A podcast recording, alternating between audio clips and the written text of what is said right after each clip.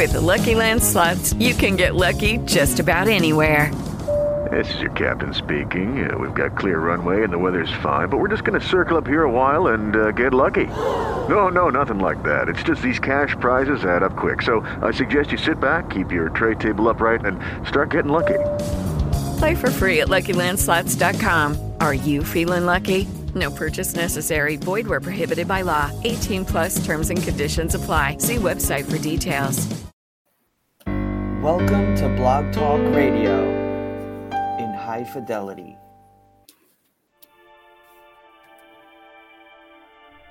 Challenging, thought provoking, insightful. This is God and Country, the collision of faith and politics, hosted by nationally known speaker, Reverend Dr. Sean Michael Greener. Not your typical Rev. Dr. Sean is a proud military veteran, former law enforcement officer, and founder of the internationally regarded Executive Protection Team.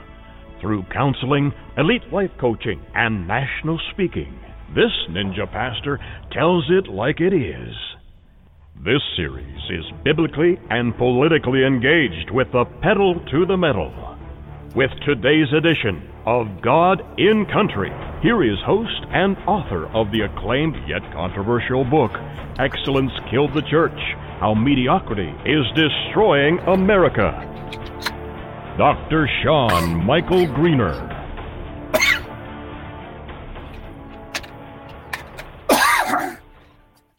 Yeah, well, there we have it. Thank you, Mr. Barker. Awesome to have you joining us today.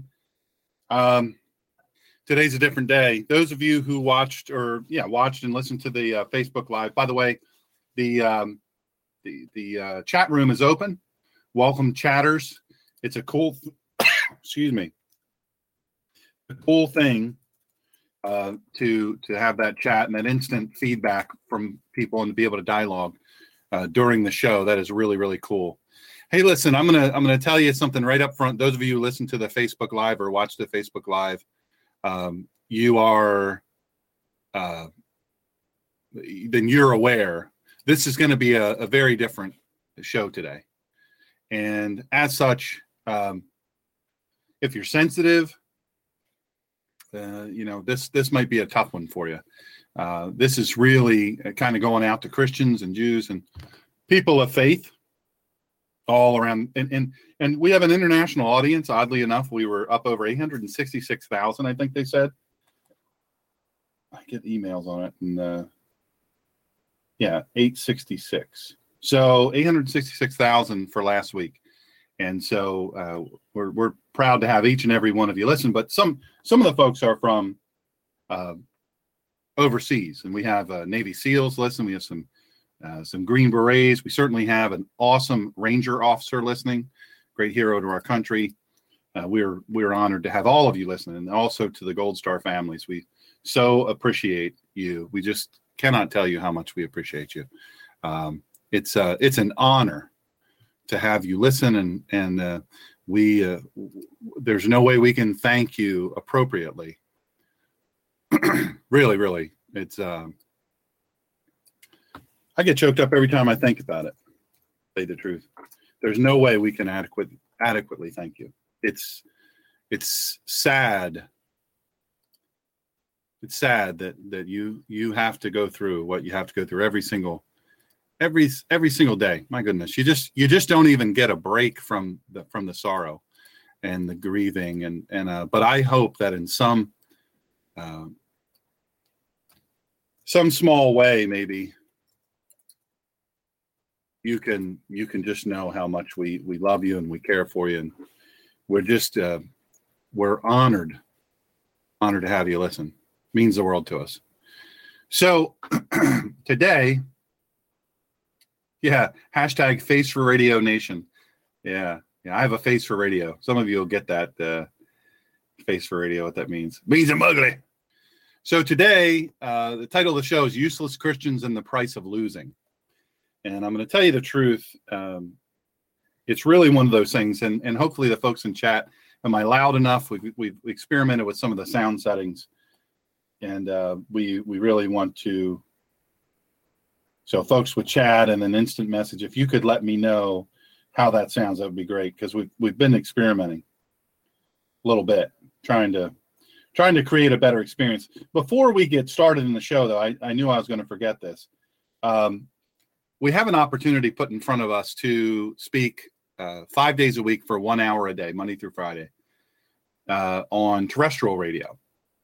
And the way it works, it's a conservative radio network, and you you sort of buy in, right? You don't get paid to do it; you buy in. Now, you can have sponsors, um, and the sponsors can can cover the cost. it's fifty dollars an hour. I'd be doing one hour a day, not not in addition. Uh, okay, let's see here. Sounds a bit cannish. Okay, let's turn this down. It's got a couple settings that we've fiddledy deed with.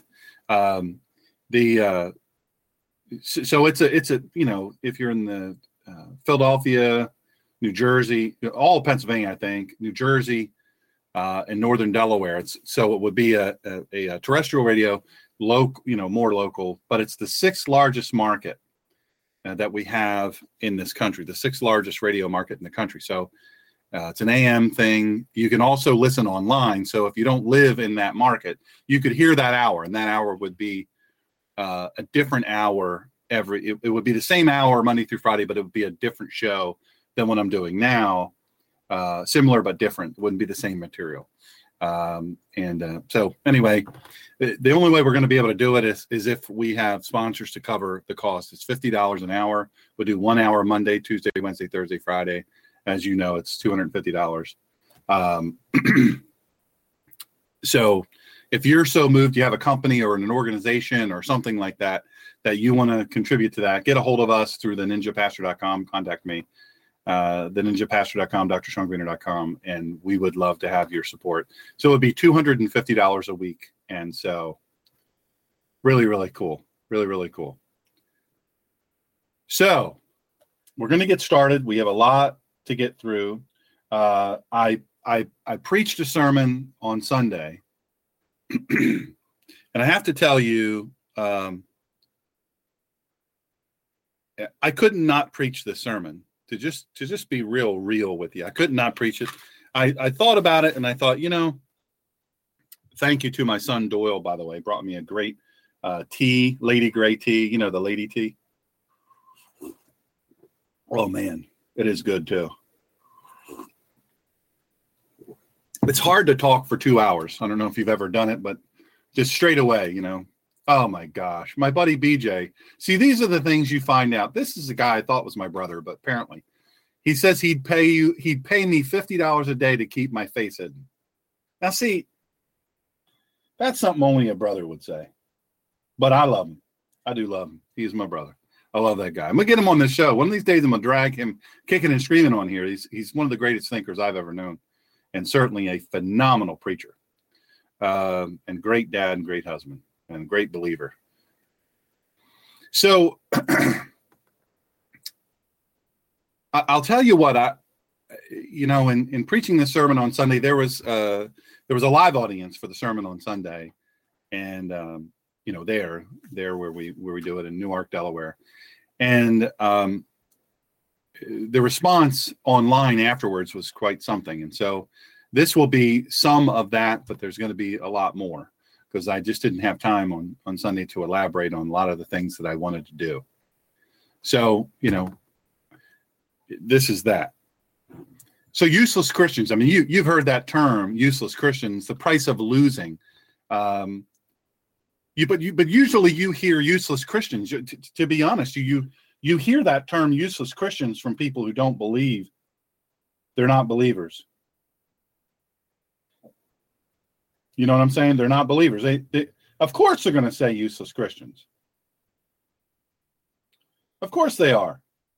They don't like Christians. They don't like anything we do, we believe in. Now there are uh there are yes, uh, BJ uh, has wants me to clear this up. It's pronounced Newark, not Newark that was one of the funniest things when I lived in Memphis. That's where I, uh, Millington, Tennessee. That's where I met BJ and his wonderful, wonderful family. Um, and uh, that was always something we always joked about. And they always said, "You know, where's Delaware? Is that is that somewhere up in New York? Is that some city in New York?" So funny, very very funny, funny guy, funny guy.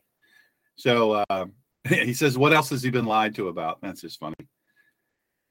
So, so most of the people, useless Christians, you know, most of the people uh, saying that will say, you know, they don't believe. They're they think we're we're weak-minded people. Now, I started to say, and I'll, I'll finish this, is uh, I don't refer to myself as a Christian. Just so you know, I, I refer to myself as a follower of the way. And that may sound weird to you, but uh, you know, biblically speaking, um, I don't deny the term Christian, but I'm a follower of the way, and, and that's really what the the uh, Talmidim and the, the you know all the ones the disciples that followed Christ, uh, they were followers of the way. And so there's a whole big story that one of these days I'll I'll preach a sermon on it. Maybe I've preached a hundred or so sermons on it. And maybe what you could do is go to the ninjapastor.com and go to the the listen, you know, and we'll have there's literally I don't know, a thousand hours of free content there. Doesn't cost you a penny. You click on sign up while you're there too. It's we don't spam you or do anything like that. So usually we hear that from people. We hear that from people that don't believe in in Christ. We we we we hear that from people. The term useless Christians calling us useless. Oh, you bunch of useless Christians. Oh, you need a crutch. Oh, you're weak. You're whatever.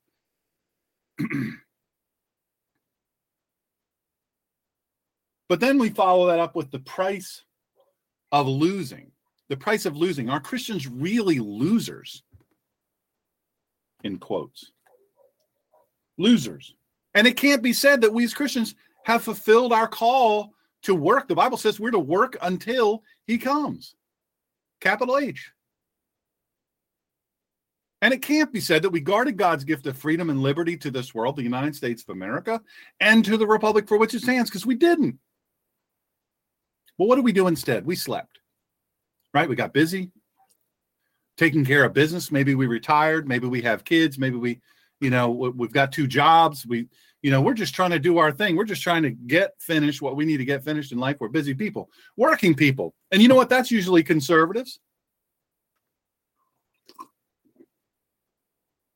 As the current president said, clingers, people clinging to their Bible and their gun.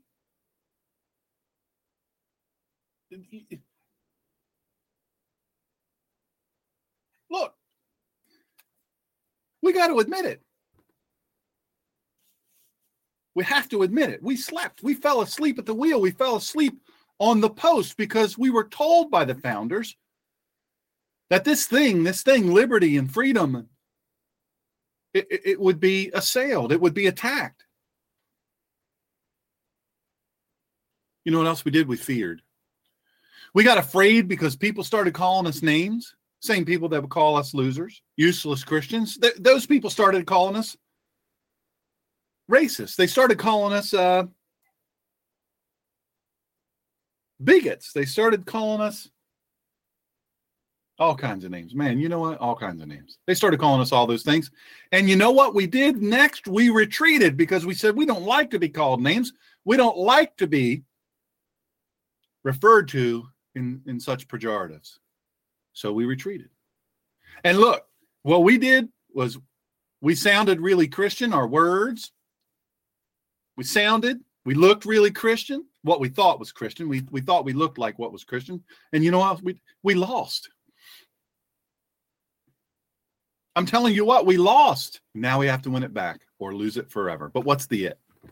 What's the it? What's the it that we're supposed to win back or lose forever? Look, I'm going to tell you today in this broadcast what the Christian and Jew, the believer, the person who has faith in God, can do to save the republic.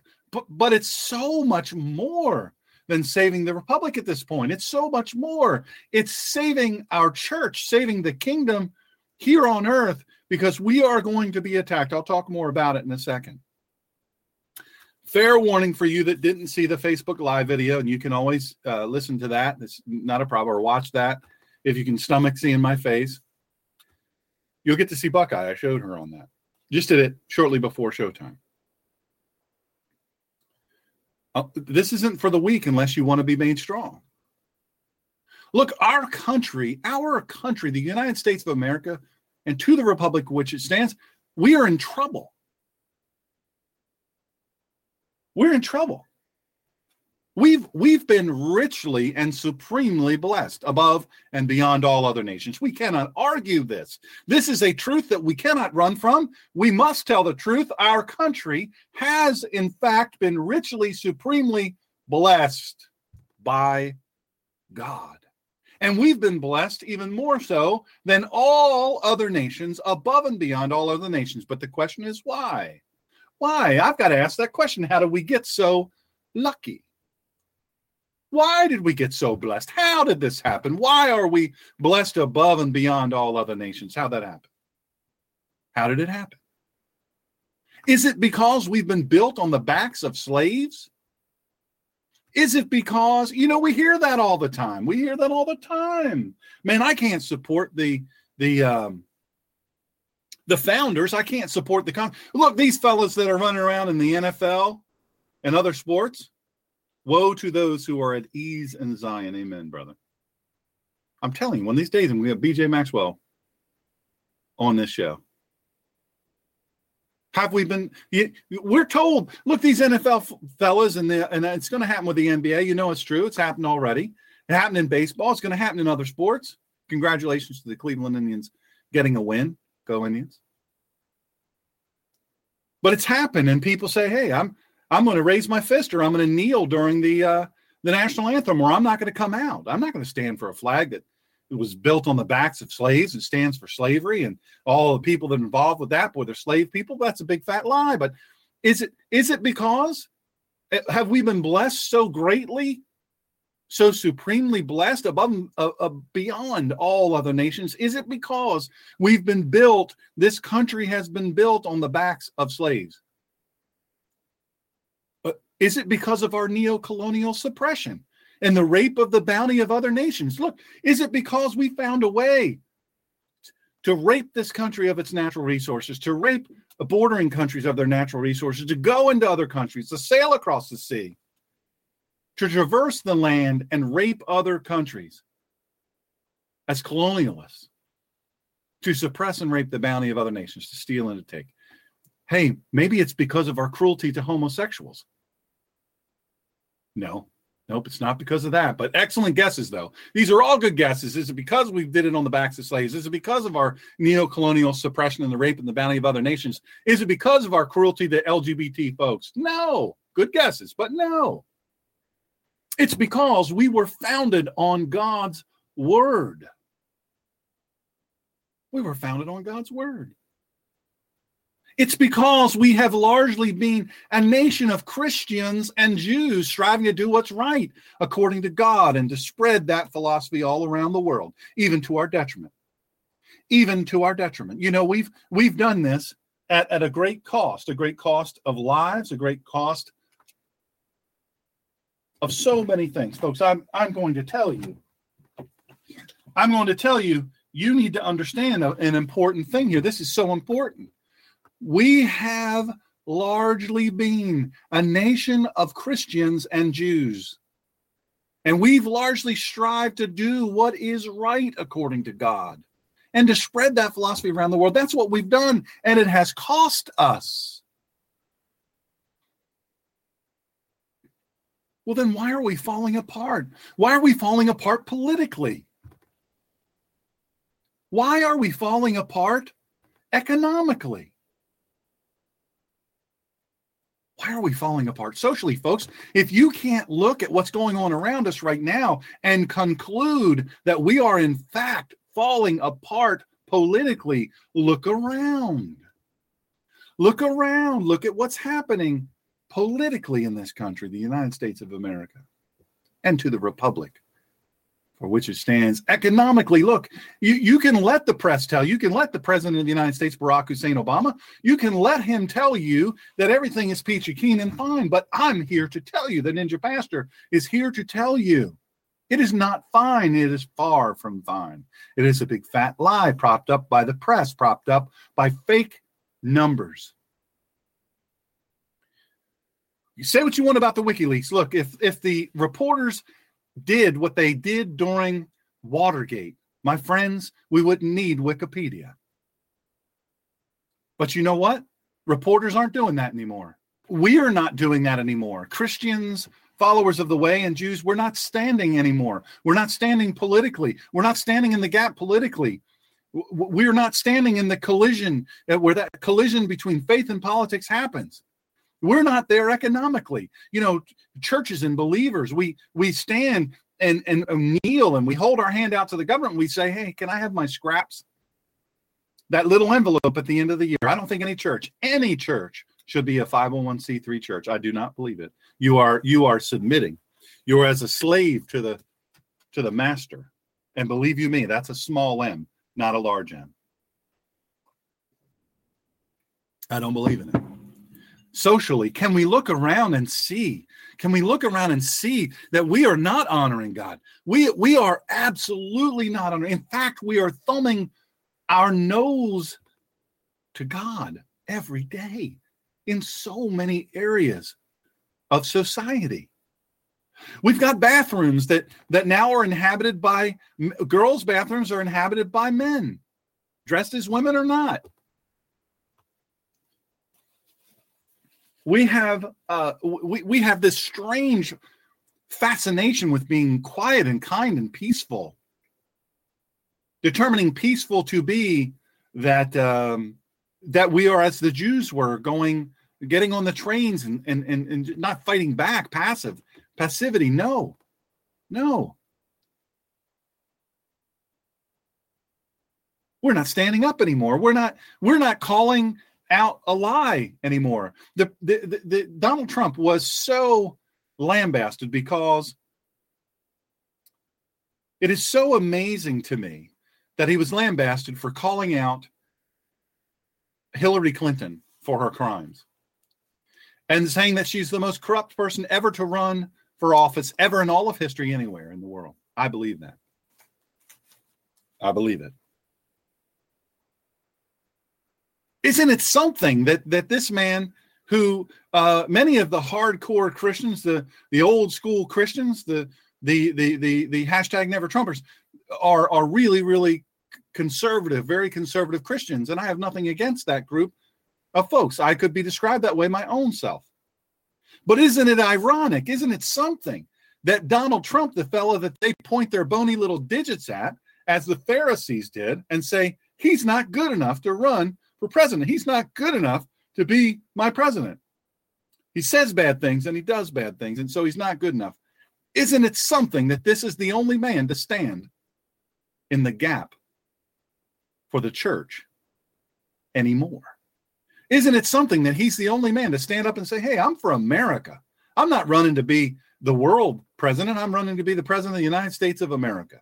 Isn't it something that he's the only one bold enough and brave enough to say, We got to put up a wall? Isn't it something? He's the only one, this fellow that doesn't meet our criteria of being Christian enough. Isn't it something that he's the only one so far that stands up? He's the only one that stands up. He's the only one that stands up for the unborn.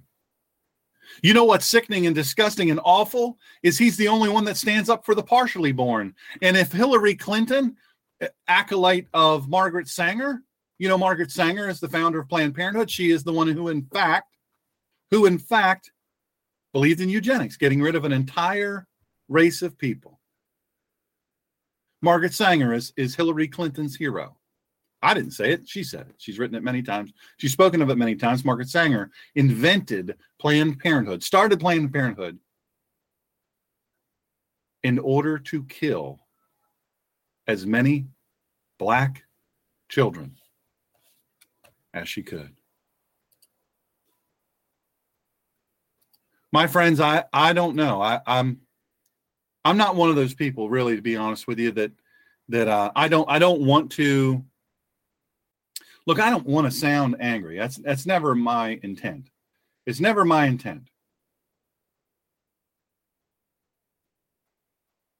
Never, never. My, eh, eh, look, I don't want to sound angry, but I am because I told you, I told you in the beginning that that we we slept, we feared, we retreated. You know, we said, "Hey, anger's not good. We don't want to be angry. Let's not be angry." Hey, folks, don't be angry, Christians. Oh, I'm mad, bro. I'm mad. I'm way, bro. I'm way mad, bro because we got afraid. We retreated and we said, hey, this can't be. You know what we did? We, we said this can't be true. This can't be happening.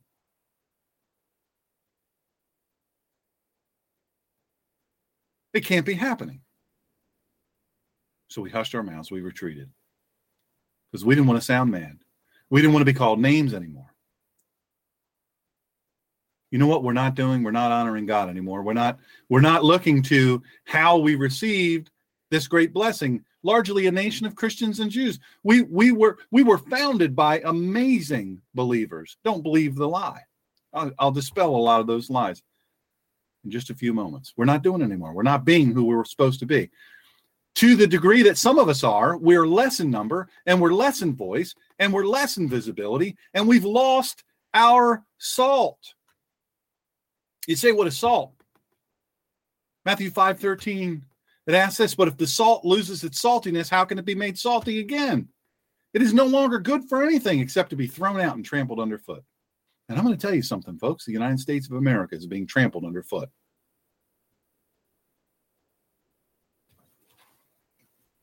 In less than two weeks, the U.S. presidential election is going to be over.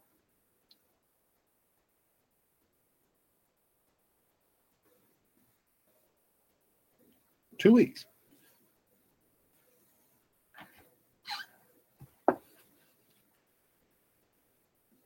Two weeks. Do you understand that? That's two weeks. November 8th, folks. Do you understand? November 8th. That's election day.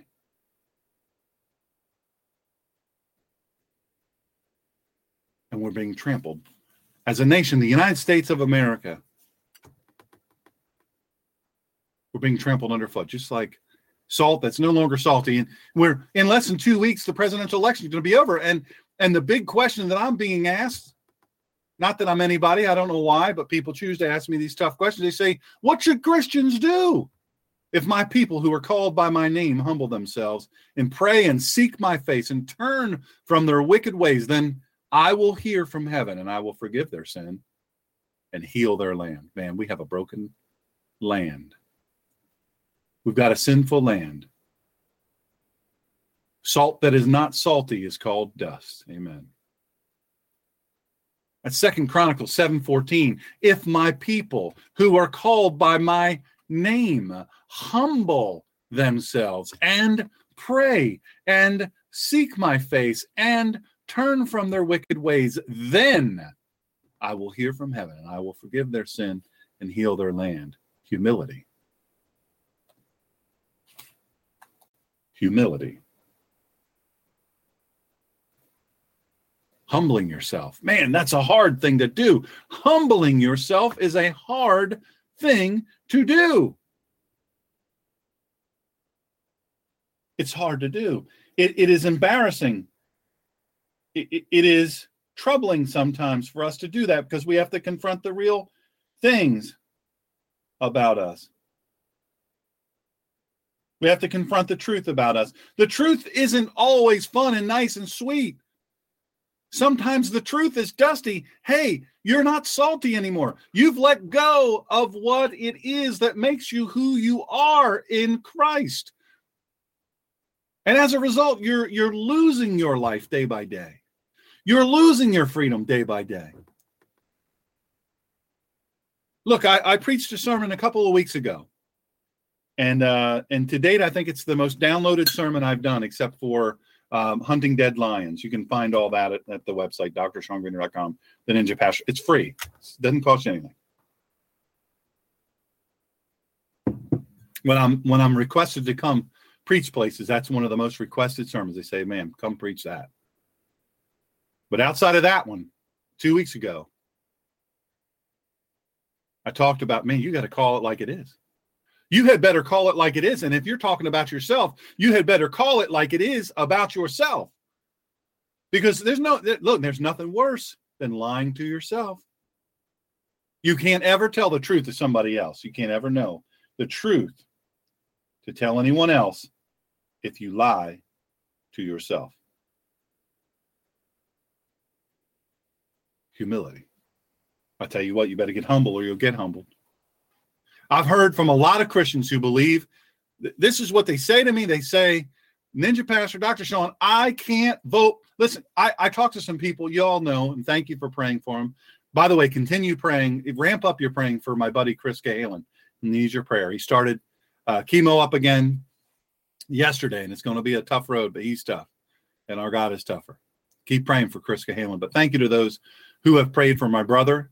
Um, he, he needs your prayers. He's in critical condition, but we are we're praying daily uh, that improvement really starts to really really start to happen, and uh, and that we can we can we can rejoice. We can rejoice.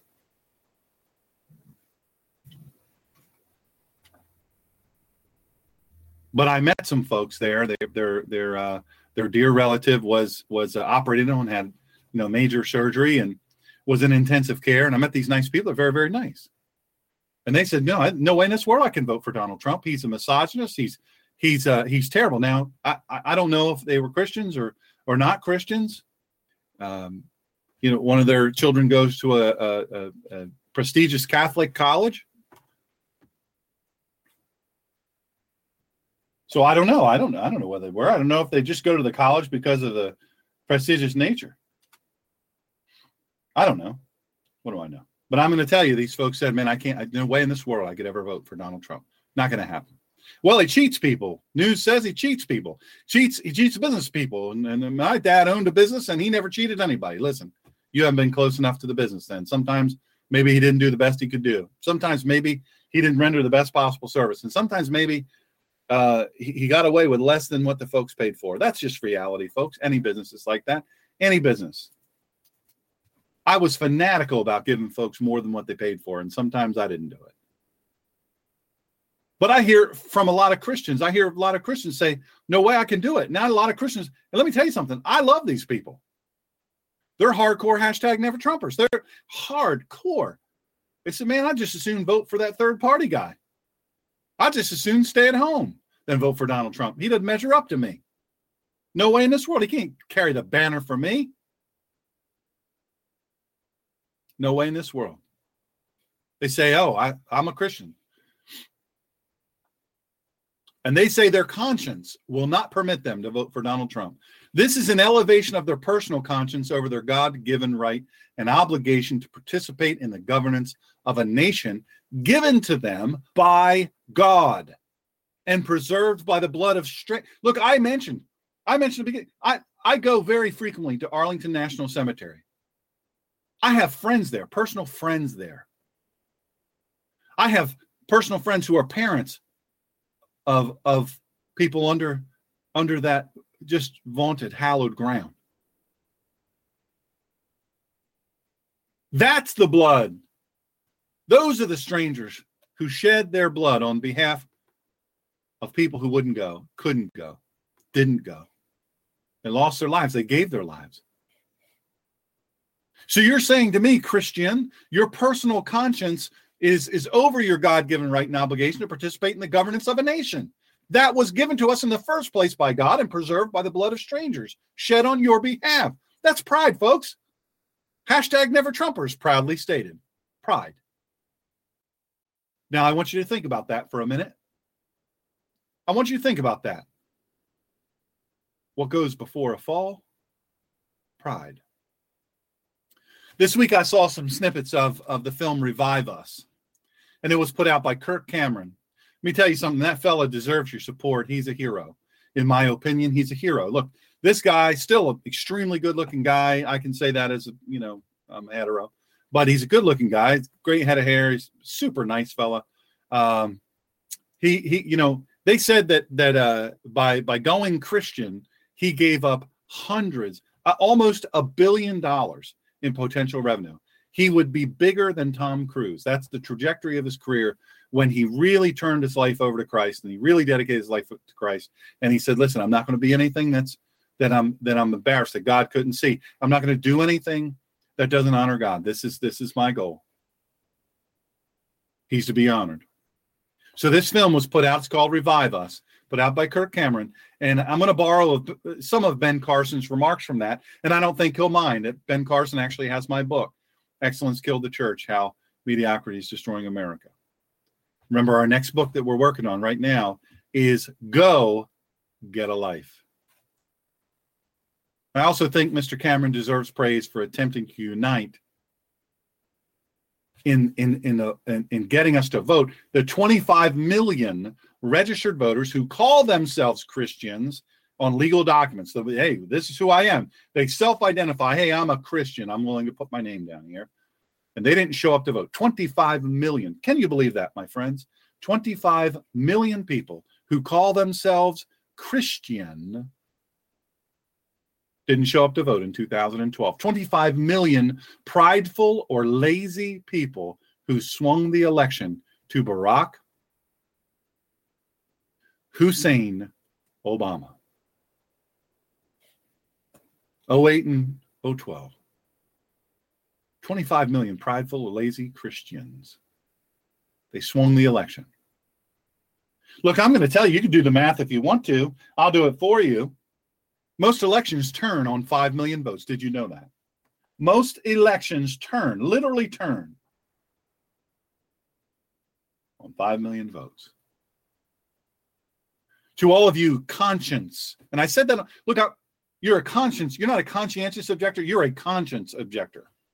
Because you say, my conscience, I, I can't do it. I've got my conscience, my Christian conscience. To all of you conscience objectors out there who can't choose between the lesser of two evils because God won't let you, you say, you are deceiving yourself, or Satan himself is deceiving you.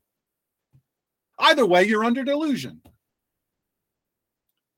Maybe you do it in a, in a real hand wringy sort of way. You say, look, you know, I, I'm I'm I'm a red-blooded American. I serve my country. I'm whatever, whatever, whatever it is. And you say, hey, look, I can. I'm a conscience objector. This guy's not Christian. If he says bad things, he gropes on women. He brags about, you know, how he can get women because he's famous. He does this, that, and the other. It's the lesser of two evils. I can't. God won't let me vote this time. I'm going to have to vote third party or not vote at all, or just leave that blank and vote down ballot.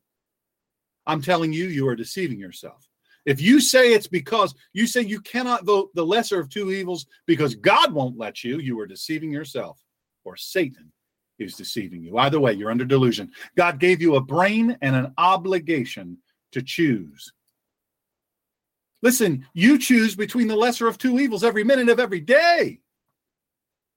You can't half live five minutes without making that decision. Why? Why? Because you live in an evil and fallen world. And that's why God gave you the ability to choose between the lesser of two evils. Because you know what? If you don't decide on an ongoing in an ongoing basis between the lesser of two evils in your life, you will not live. You will die. You absolutely cannot live without making that decision many times a day. Hey, look, man, we're not going to lie here. We're not going to hide things. I did a whole show about Donald Trump. Donald Trump is indeed the lesser of two evils. He is infinitely the lesser of evils between the two that we have. And he is, in fact, a fine candidate. And however flawed, he's carrying the water and the sword for the Christian perspective. And let me tell you something that is sad because so many, so many Christians they say something jerry uh, jerry in chat jerry from pennsylvania a lot of people believe since god is sovereign they can stay home. They're wrong. They're not wrong about god being sovereign but they are absolutely wrong about staying home. They say they say well god is sovereign. Nothing happens with with outside his will. No you need to vote based on godly principles. Godly principles. Isn't it something i alluded to it before that donald trump the the fellow that just doesn't meet the standard for pious Christians, Pharisaical Christians. He's not Christian enough. He's done too many things wrong. I talked last week about the the the, the sinner on the cross, the, the thief on the cross.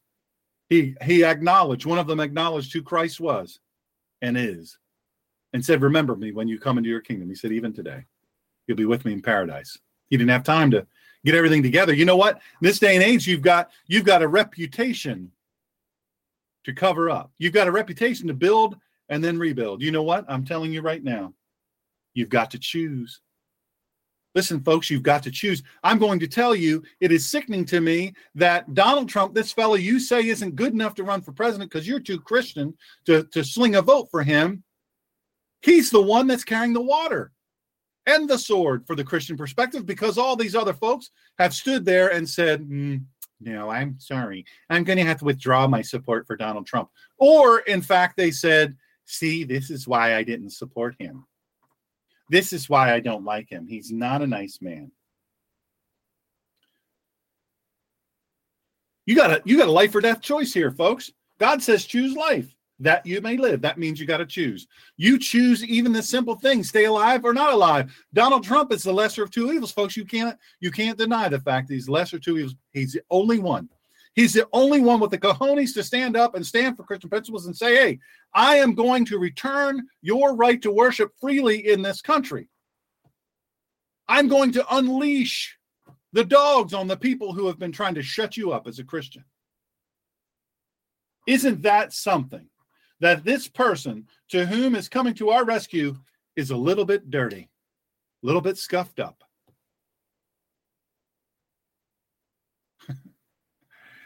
This is something Christians with their turn the other cheek philosophy in politics, they haven't done it for years. Well, we want to talk nice. We want to talk nice. We don't want to have, we don't want to have, um, well, we just don't want to have dialogue and rhetoric that is misogynistic and blah, blah, blah, blah, blah. Oh, that's your excuse. Turn the other cheek. Look, I don't want to get involved in politics. Politics is a dirty thing. Do you know why politics is a dirty thing? If politics is a dirty thing because Christians who claim to be followers of the way, the follower of the of of the one true God, follower of Christ. I've got news flash for you. Every one of us are dirty, but guess what? Christians abdicated. We stepped away from the from the fight. We said, "Hey, I'm not getting in that. Politics is a dirty game." And I'm staying away from it. We abdicated, and it's to our own detriment. Because you know what? Hillary Clinton and Barack Hussein Obama, they love when you're silent. They try to back you up, get you on your heels, get you to retreat. They love it. They love it. They love the turn the other cheek thing. You ever notice how these people quote, they so selectively quote scripture? Almost always out of context. They that's the only thing, the only acknowledgement to God is to tell you to shut up and sit down. And so you did that. You turned the other cheek you said, I don't want to get in a fight. I don't want to get in a fight. We're in the world for a reason. And sometimes we got to get in and get it, get, get dirt, get our knuckles bloody, folks. I'm going to tell you something. Hillary Clinton does not pretend that she's going to be nice to Christians or step back on abortion or any Christian issue. She's been very clear with you. She said, I don't like Christians except when she's in a black church. She suddenly, if it's a Southern black church, she suddenly is some kind of soul singing gospel singer from the deep bowels of Alabama. But she's been very clear when she's outside of that little group where, you know, she got voters giving her votes. She's trying to win votes by lying to them.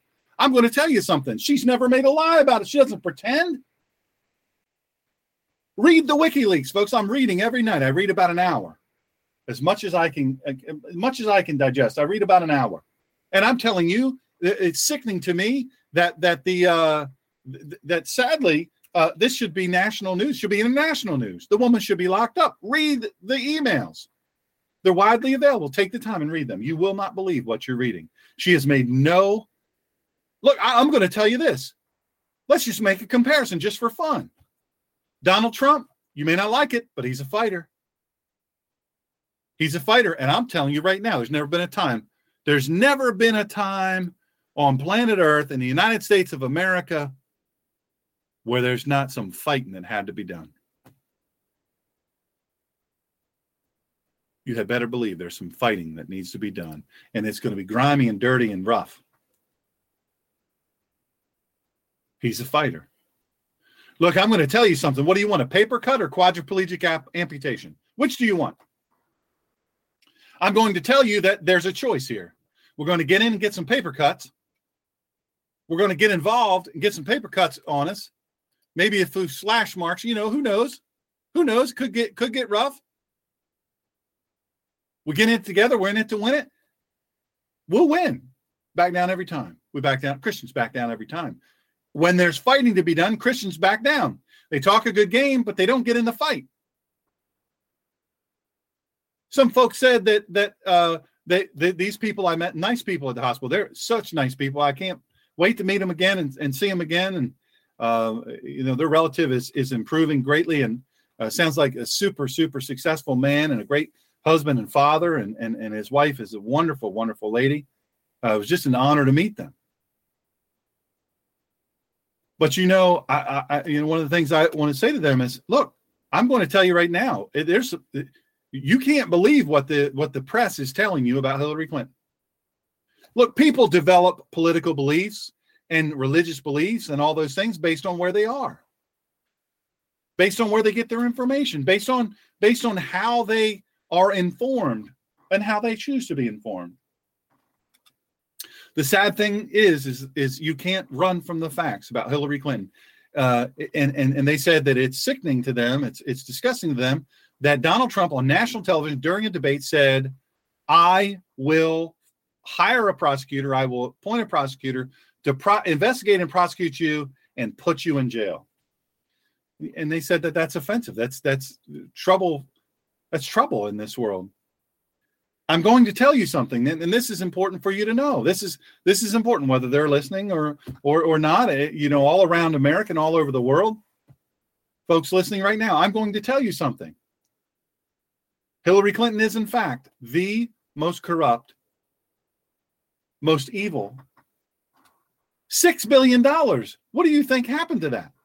Do you mind? that $6 billion is missing. And these brave Christian Republicans who said they're fighting for you in Washington, D.C., these professional politicians said, I'm fighting for you. Have you heard any of them talk about the missing $6 billion? When you're missing $6 billion of the taxpayers' money, somebody should be angry. Somebody should be investigating. Someone should say, Well, slow down, slam dancer, little Miss Hillary.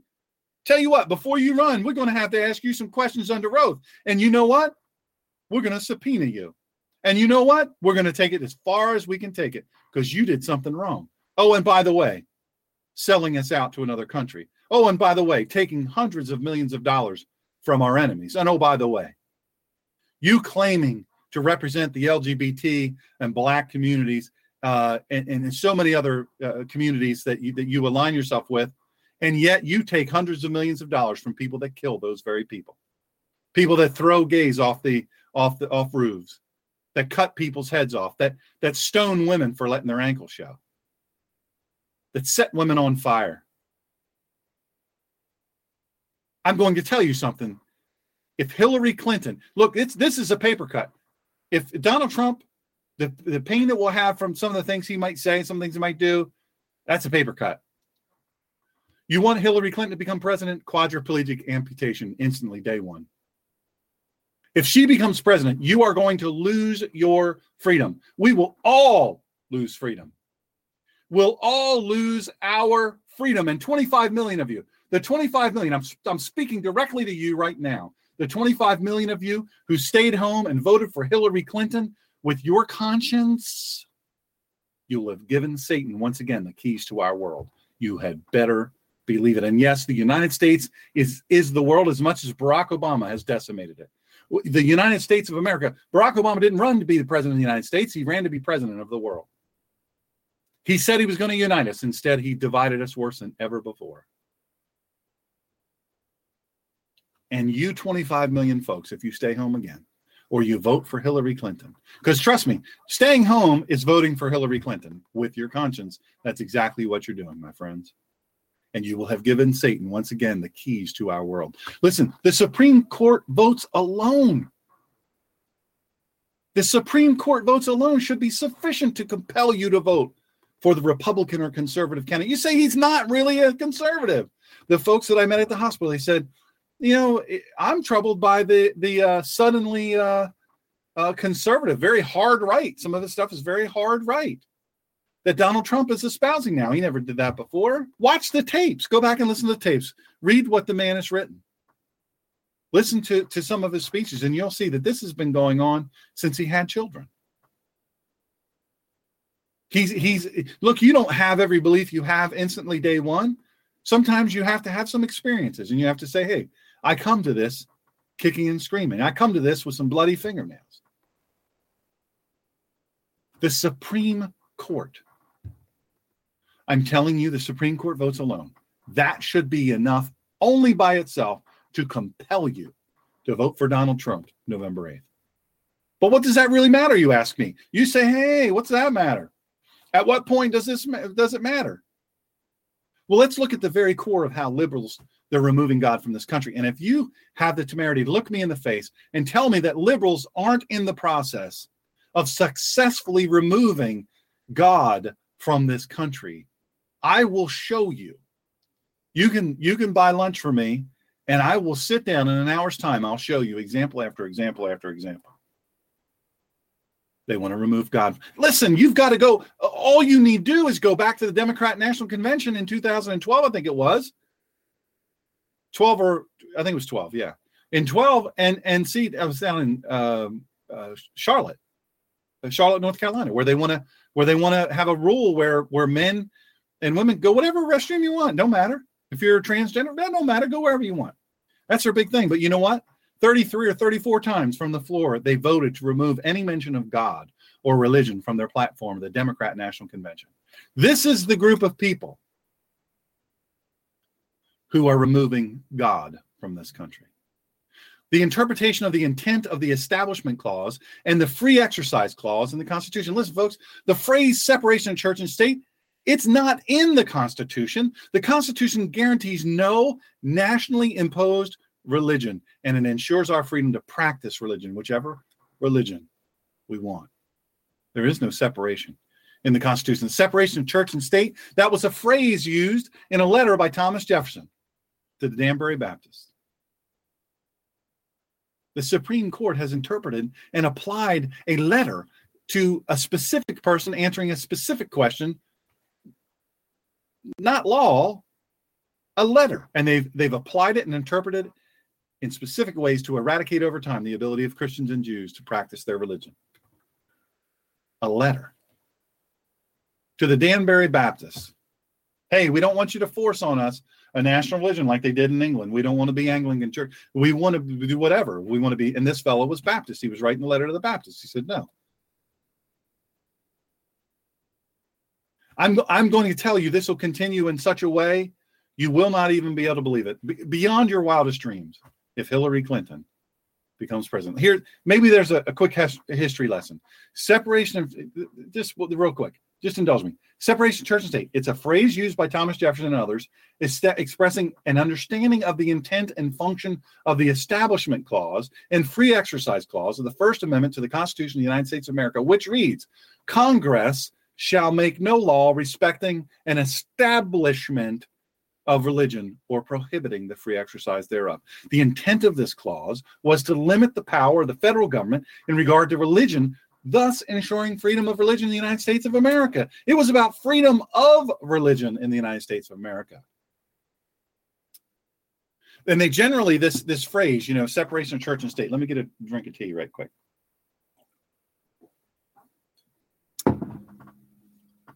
This is uh, January 1st, 1802. The letter written written. Now, we all know Thomas Jefferson. Now, this fellow wrote and wrote and wrote and wrote.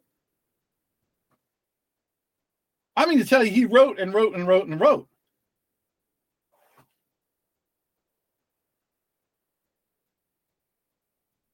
Wrote and wrote and wrote. You know what he wrote? He wrote the Constitution. He was he was one of the biggest writers, one of the biggest influencers. The Constitution was based on rights given by God from the Bible. Who said that? Thomas Jefferson.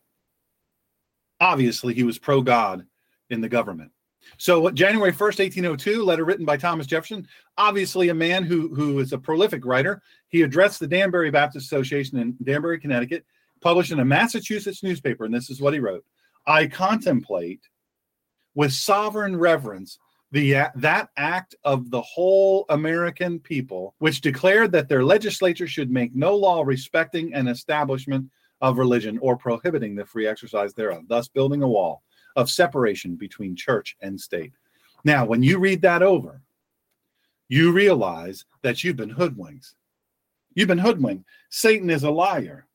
So Satan is telling you to believe that somewhere or another that that separation of church and state is in fact in the Constitution. Not only is it not in the Constitution the way they're talking about, it's not in the letter to the Danbury Baptists the same way that they're describing because they're describing something that simply isn't true. I'll read it again slowly. I contemplate with sovereign reverence. Now, sovereign reverence, who is he referring to as sovereign?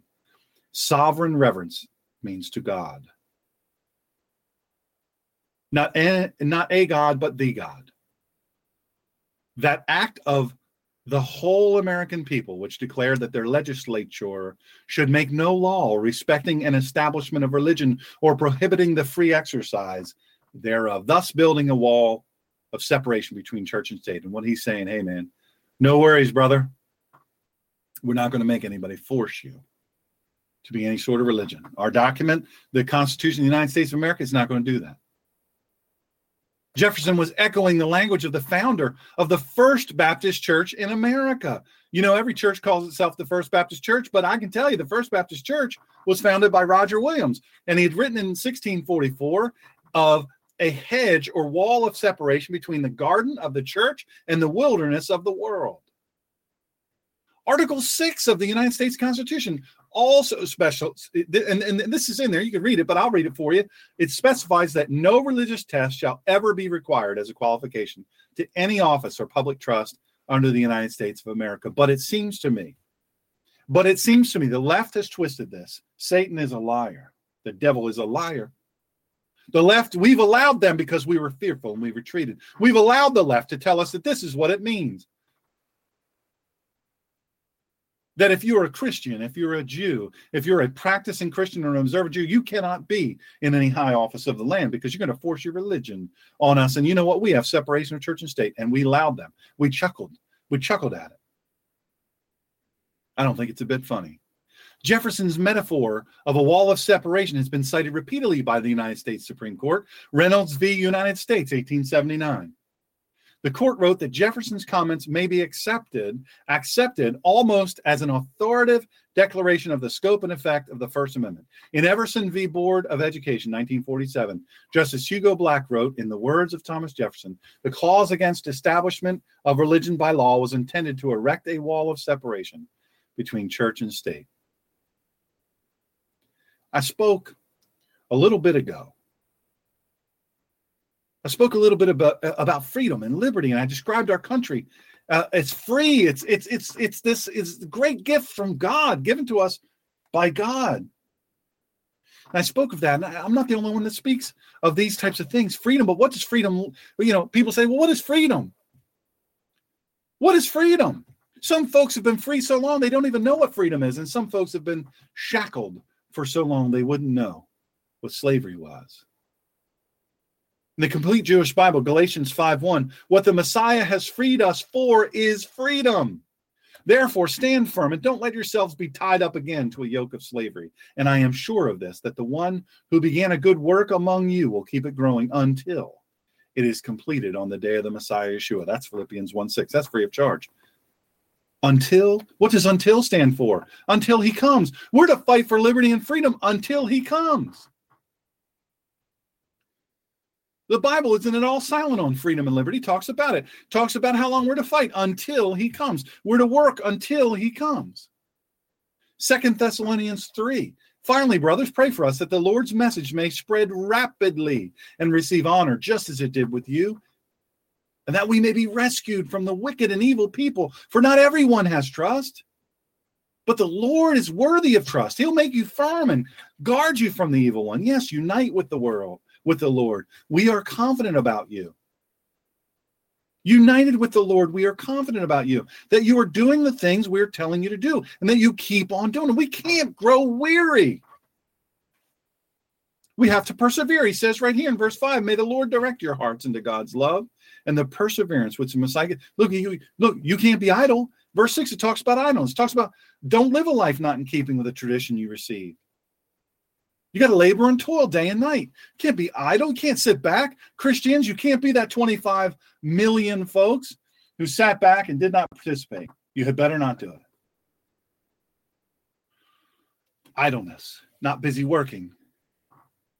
Oh, a lot of folks are busybodies all up and down social media talking about I'm I'm fighting, I'm fighting for liberty and freedom. You don't do anything more than that.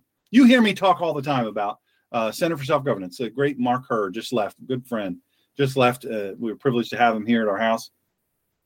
And uh, Mark was fighting for one of our level five graduates running for office, helping out. Bunch of level five graduates, man, KTR team. Keep the Republic. Man, They're they're in it to win it, man. They're in it. They're going to work these two weeks. They're in it to win it. They are not letting up. They're not leading the life of idleness. Center for self governance. Self governance. Man, you can't sit back and let somebody else do it for you. You can't be idle. You've got to be busy working. Get to work. Don't slack off.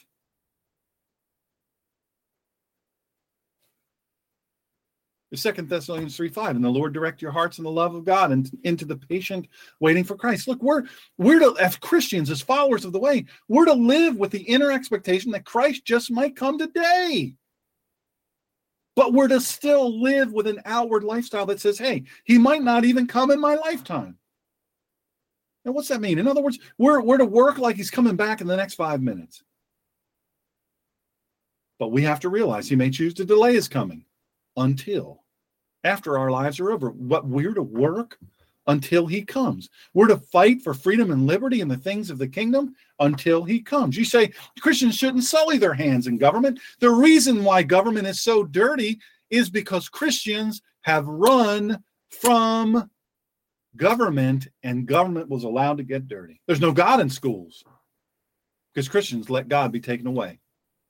There are abortion referrals, free abortion referrals in school because we allowed the sanctity of human life to be devalued to the very extent that, you know what? We, I, I've heard lots of Christians say, it. well, you know, I just look, I'm not for abortion, but you know what? I, I want women to, to be able to decide what they do with their own body. Why do you think partial birth abortion uh, you know, the big fight is to keep that legal, to make it legal. it, it is because uh, it's because they, they've said, well, hey, that that child is not that fetus has not been fully delivered, so therefore uh, they're still not a human. They're still not. They don't have rights. They're not a person. They don't have personhood. Uh, you know, they don't have protection under the law or of God. Long as you keep their head in the body, We've we've complied with the law, and we allowed that. We allowed that to stand, folks. As Christians, how in the world could we do it? The folks you've told me lots of times, good Christian folks look the right way, talk the right way, dress the right way, all that, all that. They say, "Hey, man, I, I'm I'm I'm not for abortion." No, I'm not for abortion. Not at all for abortion. It's a terrible, terrible thing. But you know what? I, I think the woman ought to have a right. She ought to have a right to decide what happens in her own body. You know, I don't know if you know this, but First Thessalonians, there's a first and first and second Thessalonians. The first Thessalonians, Shaul or Paul. That's that's that's his actual Hebrew name. It's not actually Paul. That's a made up name. Uh, first Thessalonians to comfort the church about the imminent return of Christ. He said, "Hey man, calm down. You'll be all right. He's coming. But then second the second letter to the Thessalonians, that's they were correcting an error. Because people were thinking, hey, live it up. We can live however we want, we do whatever we want to do. We can be lazy, we can be complacent, we can be irresponsible. I'm telling you, in the Christian community, we in the Christian community, we've become lazy too. We've become complacent. What have we been? Political responsibility to freedom and liberty. And I'm telling you, as sure as I'm Sure as I'm standing here in my studio under Hillary Clinton, your religious and political freedom and liberty will evaporate before your very eyes, and she's made no secret of it. We will cease to be free. My friends, this is not hyperbole. This is reality. Hillary Clinton will see to it that babies as old and, and look, you look this up, will you? Don't don't trust me. Look it up.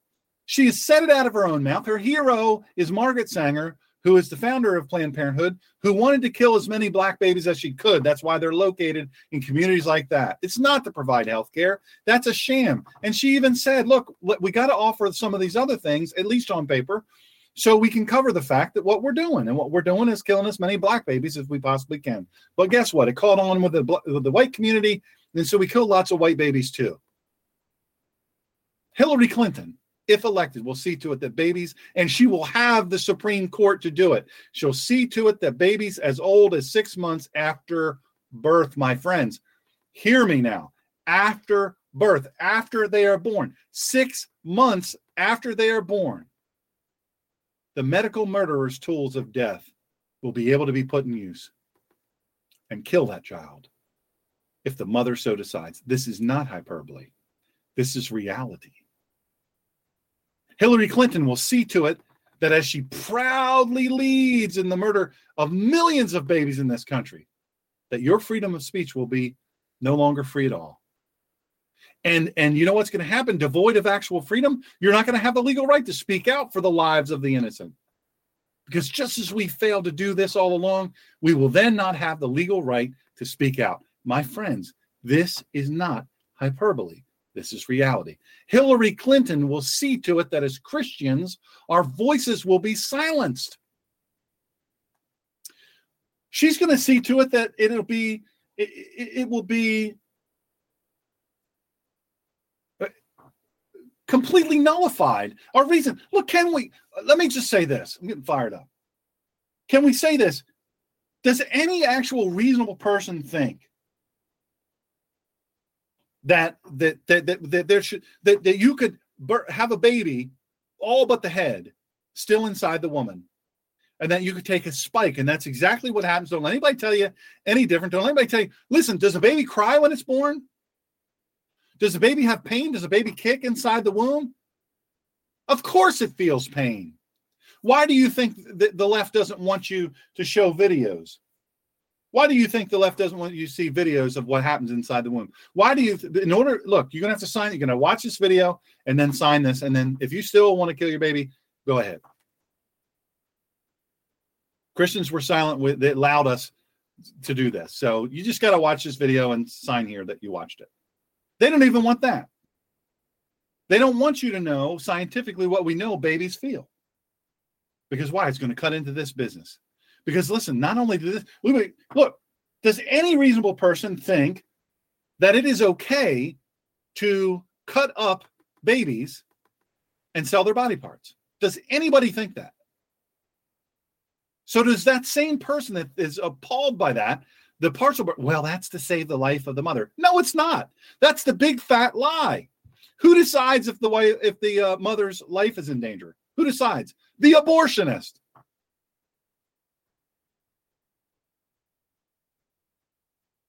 Hillary Clinton absolutely believes that this is this is right and proper to take a spike that hooks up to a suction machine, run the spike through the back of the skull, and suck the brains out of the baby until the baby dies. You say, "Ooh, that's disgusting." Oh, I don't want to hear that.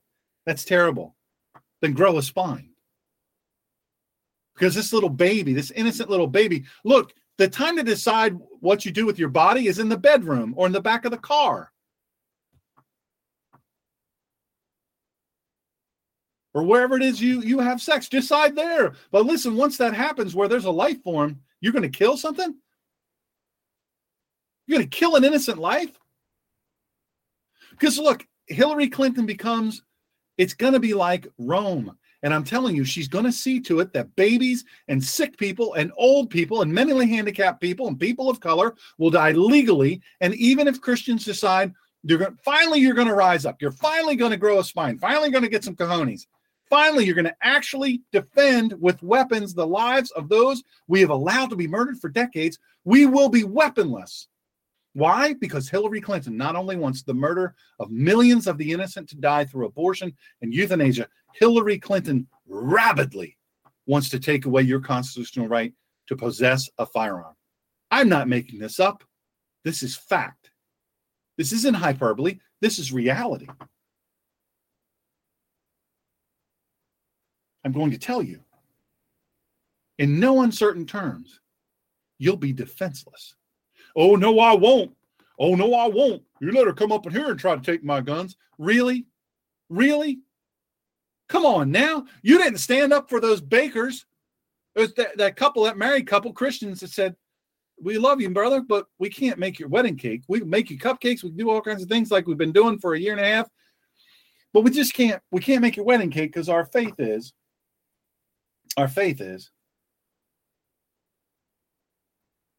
our faith is such that we we don't we don't agree with this because our faith says we don't agree with gay marriage. But go do your thing. I mean you know god bless you. Have fun but we just can't do it.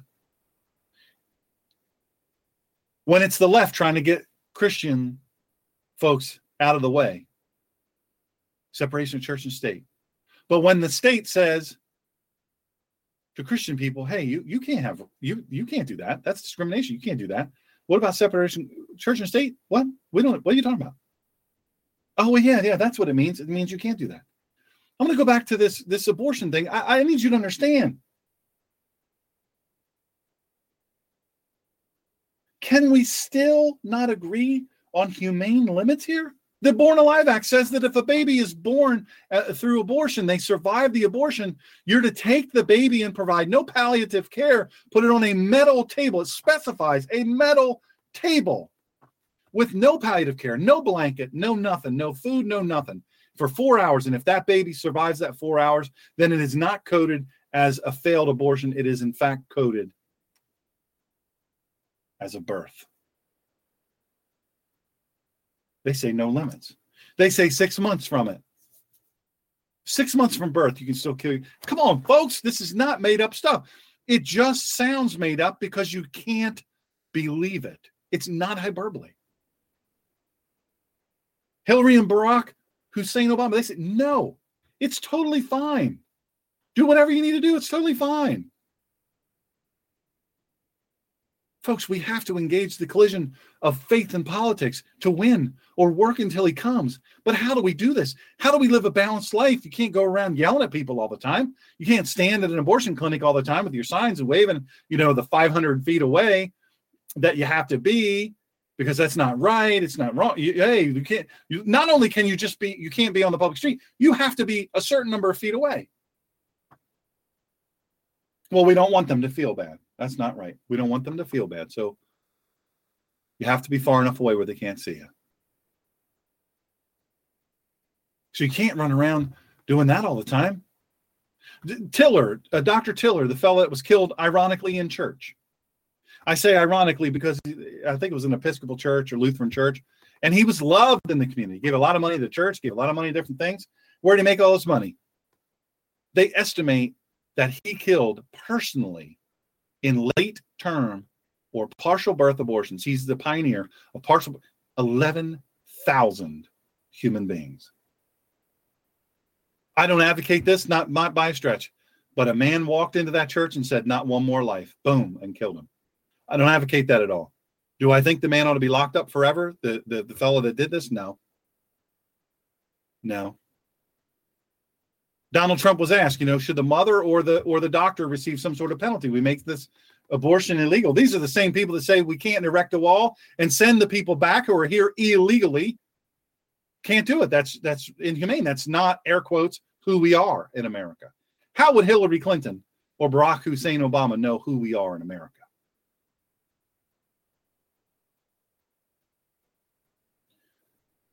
I talked to a lot of people it's weird. I'm I'm not by any means a celebrity, traditional definition of celebrity, but it's weird now. I get recognized or people hear me talk and they, oh, you know, pastor, you know, uh, whatever. People will see me and they'll they'll know who I am, and it always cracks me up. I don't know how it happens, but it does. So I'm, I'm I'm not a celebrity. I don't want you to think I think of myself that way. And I'm certainly not fallible. I'm not saying to you, well, you know, you need to be like me, which is perfect. No, I'm not perfect. I'm I'm as flawed a person as I think you will ever meet in your lifetime. Honestly, I really believe that. I honestly really look. I'm not saying it to get you to feel bad for me, get to feel sad for me. I, I mean it. I got a lot of hurts, habits, and hangups. I got a lot of stuff, folks. My friends, even still, even still,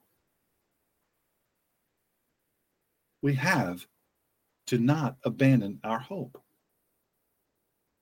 We, we, we can't we say well i can't become engaged anymore. It's driving me crazy. I can't stand it. It's it's it's making me sick.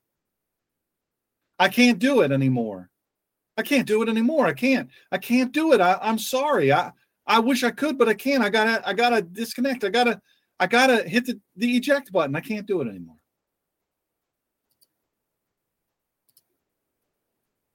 And I get it. But you know what? We don't have a choice. We don't have a choice. We We've we've got to balance. We've got to we've got to we got to be in it to win it.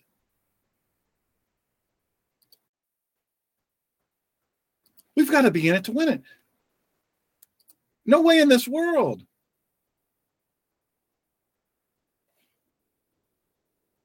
We can't abdicate. We can't get out of this thing. This is a gift from God. Be different if it was a Christmas gift you didn't like, a sweater you thought was ugly. Although ugly sweater parties are really all the rage now. It's not that. It's a gift from God. Freedom and liberty, gift from God.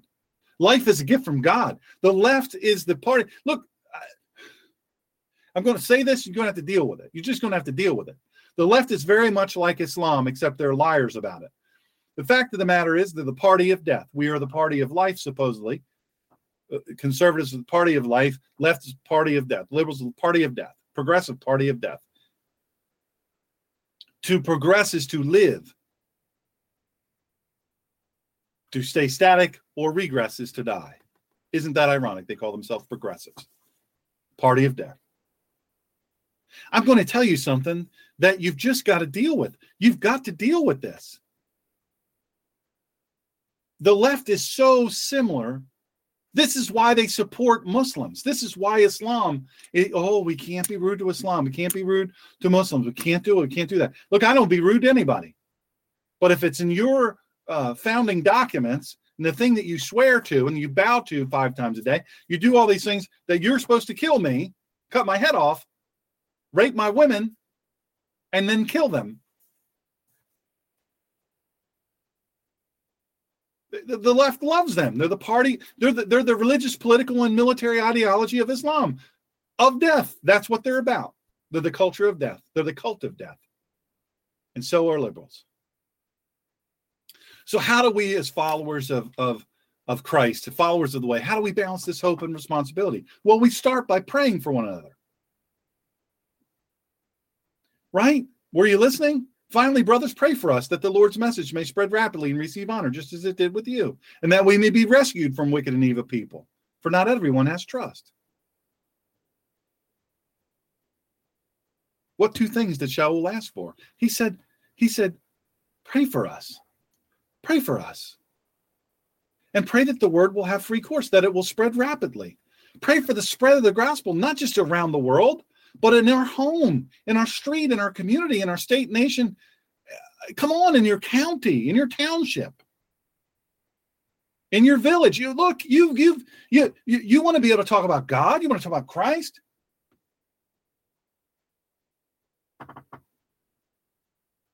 If you want to do it freely, my friends, if you want to do it freely, go ahead Go ahead and abdicate 25 million. Go ahead and abdicate. Say, you know what? I'm Christian and, and my conscience, I'm, I'm voting on conscience. I'm hitting the eject button. No, I'm not doing it. Well, guess what? You won't have that freedom. You won't have the freedom to pray for the spread of the gospel around the world, in your home, on the street, in your community, in your village, county, state, or nation. You won't have it. Look, I'm going to tell you something. I understand what, where this comes from. We we get discouraged waiting for Christ. We do we get discouraged when we see few people. We don't see the big crusades that we used to see. Billy Graham and and and, and several others traveling around the United States doing doing huge crusades and and thousands and thousands and thousands of people being saved. We don't see it anymore. Doesn't mean it's not happening, but it means we're not seeing it. Billy Graham Evangelistic Association used to be able to put on television prime time Saturday night. I know because I watched countless ones. Commercial free, the whole crusade. Commercial free. There's music before the sermon, the sermon, and then the invitation. And you'd see thousands and thousands of people coming. I remember hearing Billy Graham, and I have tears in my eyes when I think about it right now. I remember this. I was already saved, saved at five years old. I was still a sinner, and I still am a sinner today. But I'm telling you, I remember this. I remember him saying, Don't wait. Don't wait to come to Jesus. Don't wait to place your faith in Christ. You step out of that aisle. Them folks won't mind. Friends that are saved, take your friend by the hand and bring them. Don't let embarrassment keep you from coming by the thousands. He said, Don't wait. You might not have tomorrow. Look, we get discouraged waiting for Christ. We get discouraged when we look around the television. You don't see crusades on television anymore. You you have to search and search and search to find them. We get discouraged when we see the condition of not only our country but the world. And you know what? We see fewer and fewer people turning their lives over to Christ. Why? I'll tell you why. There's a few few reasons why. And these aren't this isn't an exhaustive list, but this is some of the reasons. The postmodern Western evangelical church, the postmodern Western evangelical church, I'm telling you, is in many respects poison. Postmodern Western evangelical church has grown lazy and weak and afraid and it has gone into full retreat. The media, and largely and decidedly liberal and anti God, anti faith, anti Christian, anti Jewish media. And you know what? We were silent. We were silent while the, the anti faith, anti Christian, anti Jewish, anti God media led our religious freedom right into the gas chambers. We were silent. We had our lips pursed and our hands pressed together, but we were silent as each of our freedoms died while we watched. I'll tell you what else, too those that unapologetically oppose us. I said it before Hillary Clinton has no shame. She's not hiding things. Oh, absolutely. Absolutely. She she destroyed those emails. Why? Because she doesn't want you to see them because you'll see the real her. Here's the crazy thing and this is what I knew before.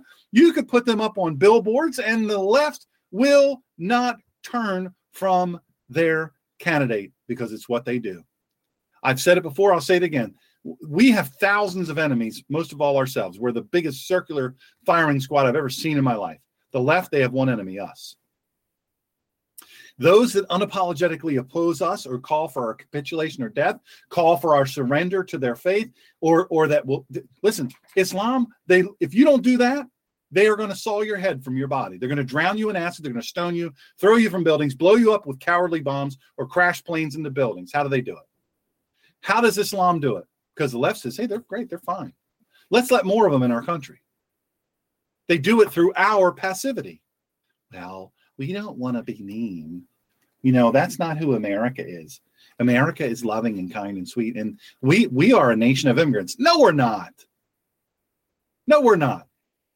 That's the biggest lie you've ever faced in your life. Lots of people were born here. Their parents were born here. Their grandparents were born here. Their great grandparents were born here. Come on, stop with that big lie. Don't fall for that. That's not who we are in America. We're passive, we're weak, and we've lost the republic. Christians lost the republic through our ever growing softness, through our unwillingness to fight until he comes. On the other hand, when the gospel is openly advancing outside the view of the people to whom they are to serve, we're encouraged and reminded that Christ is alive. Praise God, He's alive. Despite my sinful nature, He's alive. And because He's alive in the empty tomb and the empty cross, I am redeemed, and so can you too. Be redeemed. We see people, the most unlikely of people, folks, they defy all odds.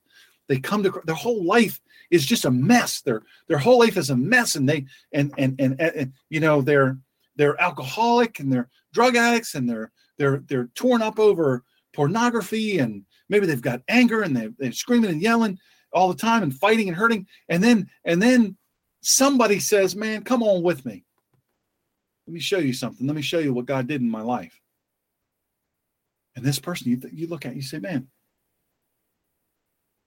god god saved them how in the world how in the world?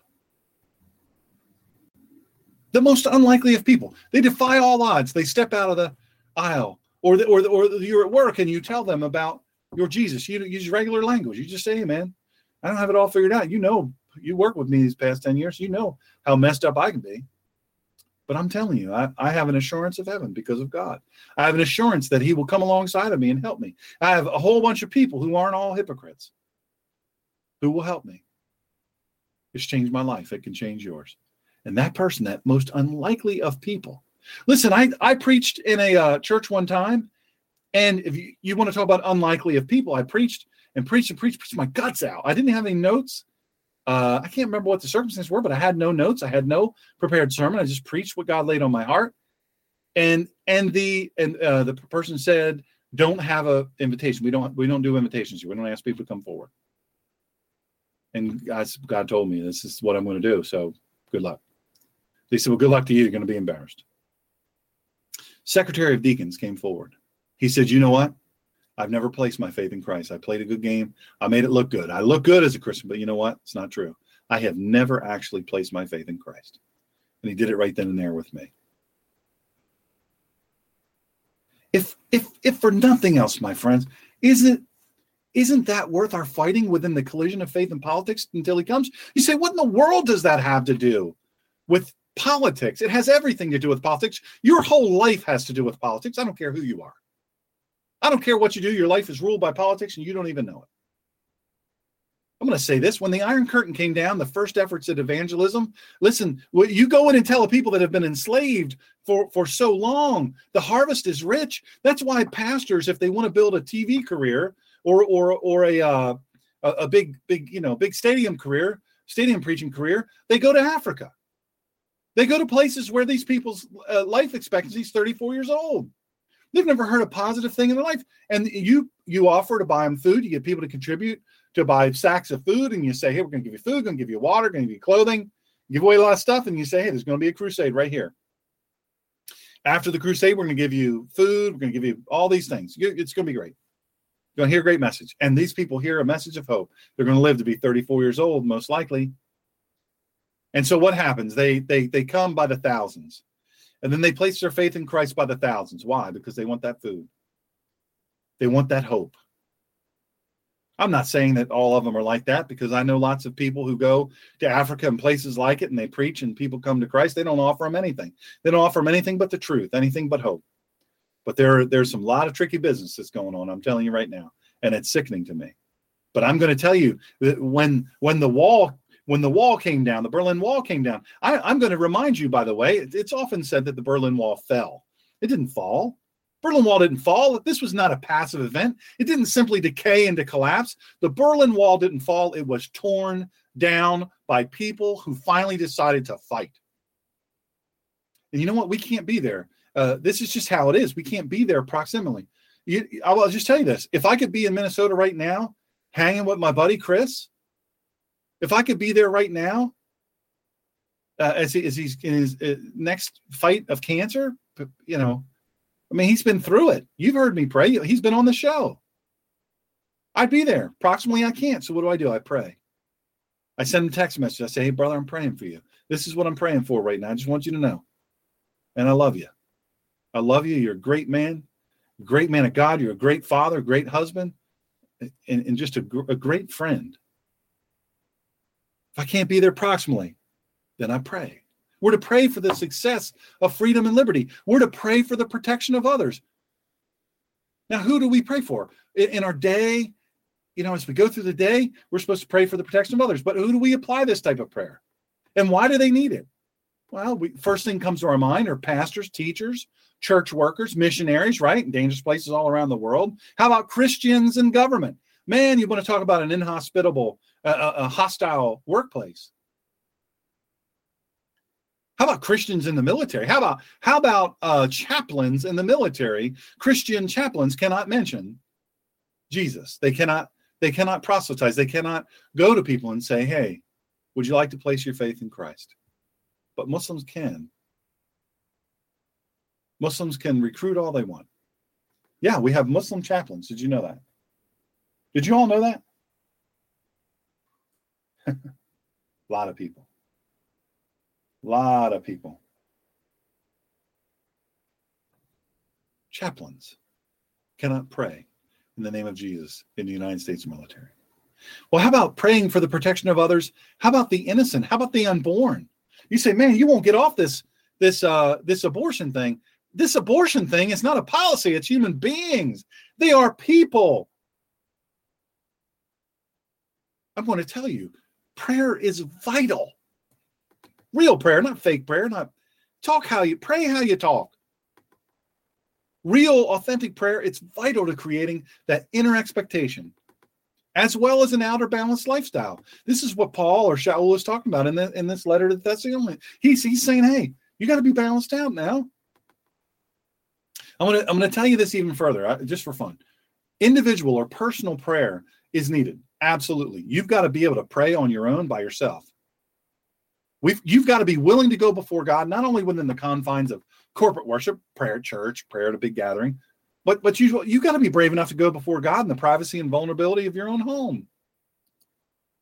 You've got to be willing to do it with people you wouldn't normally pray with. Private and individual prayer, you got to be brave enough. One on one. One on one. What's the Bible say about it? Seek the Lord and, and his strength. Seek his face, con, face continually. Watch and pray that you enter not into temptation. The spirit indeed is willing, but the flesh is weak. That's Matthew 26, 41. And he spake a parable unto them to this end, that men ought always to pray and not to faint. Luke 18, 1. Hitherto have ye asked nothing in my name. Ask and ye shall receive that your joy may be full. That's John 16, 24. Pray without ceasing. First Thessalonians 5:17. Look, I'm going to tell you, corporate or church-wide prayer, absolutely needed. Church-wide prayer, corporate prayer, group prayer, absolutely needed. Small group prayer, absolutely needed. But but you know what you can't do? You cannot count on the prayer eh, that's going on in church that somebody else is leading. That some you just bow your head and do everything. Maybe hit Facebook real quick while nobody's looking. You know, you got your phone down there, but hit the Facebook and let's see. Well, I'm just checking to see. You know, yeah, yeah, yeah, yeah, yeah. That ain't prayer, folks. You can't count on the prayer of the church as your prayer. You can't count on the prayers of the elders on your behalf as your prayer. It's not enough. I've said it before. It's not enough. Look, but that doesn't negate the fervent prayers of the church. I don't want you to think that. Matthew 18, 19. And again, I say it unto you that if two of you shall agree on earth as touching anything that they shall ask, and it shall be done for them of my Father which is in heaven. Acts 1:14 goes this way. These these all continue with one accord in prayer and supplication with the women and Mary, the mother of Yeshua, and his brethren, and with his brethren. Acts 12 12. And when he had considered the thing, he came to the house of Mary, the mother of John, whose surname was Mark, where many were gathered together praying. You can't forget the power in group prayer. You can't forget the power of praying yourself. You can't have balance. People say to me, I'm falling apart, Sean. All this political stuff is just crushing me. It's crushing me.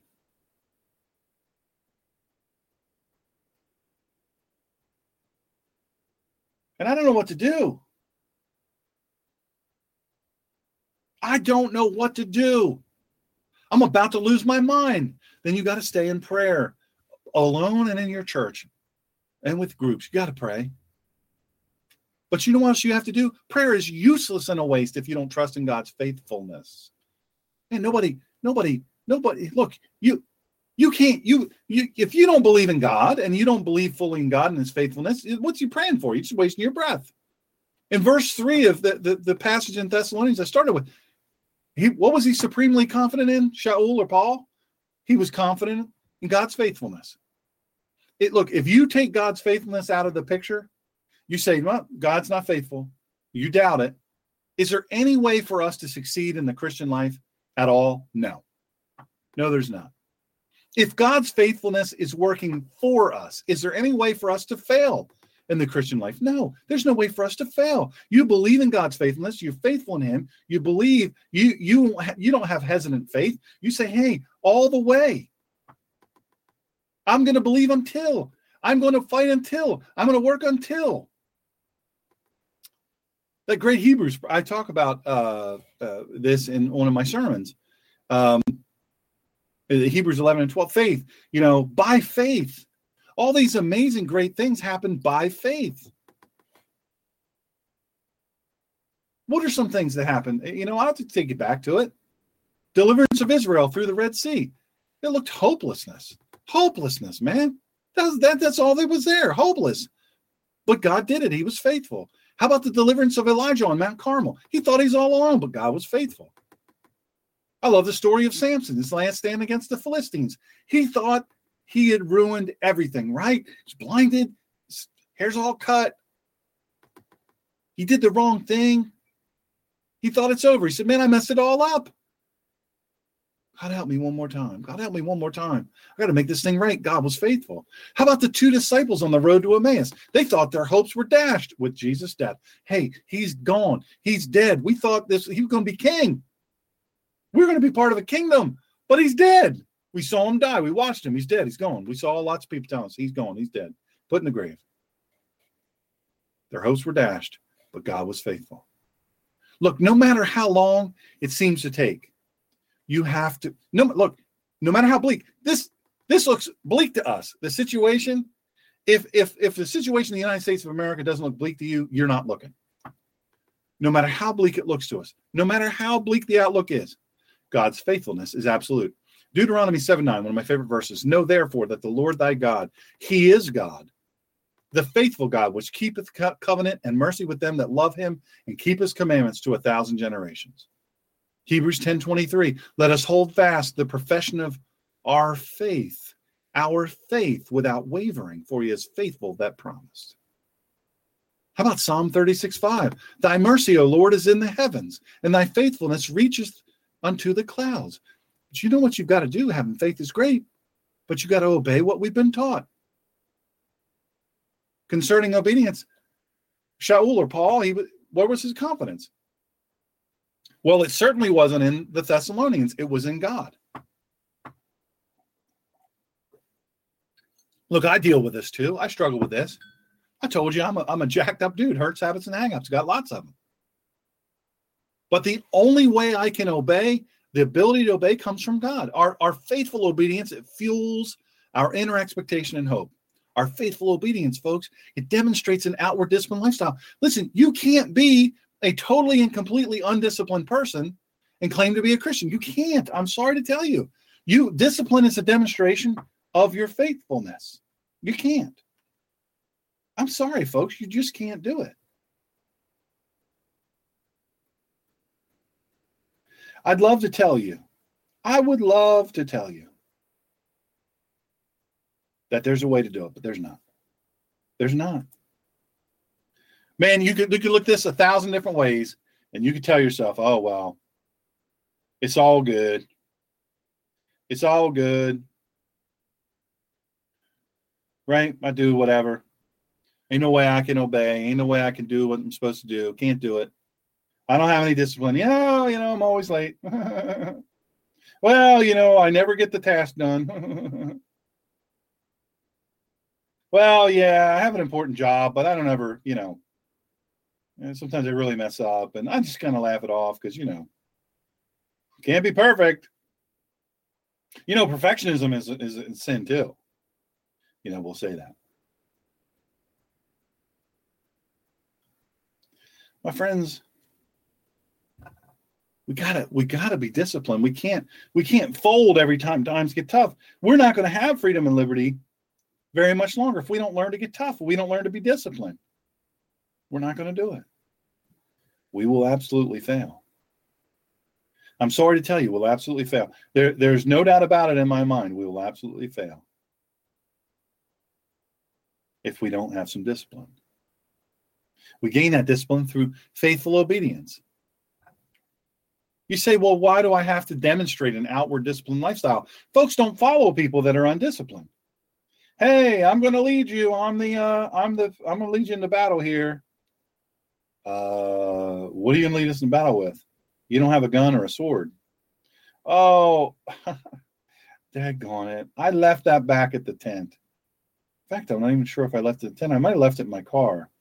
You know what? I'm not quite sure. I think I haven't cleaned that in a while, so I don't think it really works. So I just, I think I just left it back there just for, don't tell anybody. Uh, well, um, where's your belt to your uniform? Oh, yeah. Yeah, I lost that. Hmm. Lost my belt. How'd you lose your belt? I don't know. You know how it is, you know, sometimes you just lose stuff. Nobody follows anybody like that. Come on. You know better than that. You know that's not how it works. You got to be disciplined this, I'm not saying all the time. Look, sometimes you're going to fail. I, I fail all the time. But you keep working. We fall down, we get up. Christians are just sinners that we get up. Don't fall prey. Don't fall prey. You got to learn love and patience. Sometimes you got to learn a little bit of love and patience for yourself. Sometimes you got to learn love and patience for your neighbors and your friends, for the unlovely. But I'm going to tell you something patience is absolutely not tantamount to laziness or apathy or atrophy. We got to improve our, our patience. We got to learn to love like God loves. God's love is unconditional, but God commendeth his love toward us, and that while we were yet sinners, Christ died for us. Romans 5 8. We need to learn like, look, uh, let me read that. I don't want you to get mixed up here. But God commendeth his love toward us in that while we were yet sinners. In other words, we still, we were sinners. Even while we're sinners, God died for us. Christ, Christ died for God sent his son Christ to die for us. Romans 5 8. We need to learn to love God like he loves us. That's my biggest problem. And thou shalt love the Lord thy God with all thine heart, and with all thy soul, and with all thy might. Deuteronomy 6 5. Come on, friends. Come on. That's tough. You say, well, that's not that tough. Really? You love your family? You love that aunt or uncle getting all up on your nerves? Right? You know, you know what I'm talking about. You know the uncle getting all up on your nerves. Driving you crazy. You got to love them. Look, I'm not saying you got to be all up in their business all the time. No, far from it. Far from it. Don't let anybody tell you that. That's a lie. It's absolutely a lie. Don't let anybody tell you that, that you've got to be like that for some reason. It's a flat out lie. Don't be around toxic people. Nobody's commanding you that. But you know what? When it's time to do the right thing, you got to do the right thing.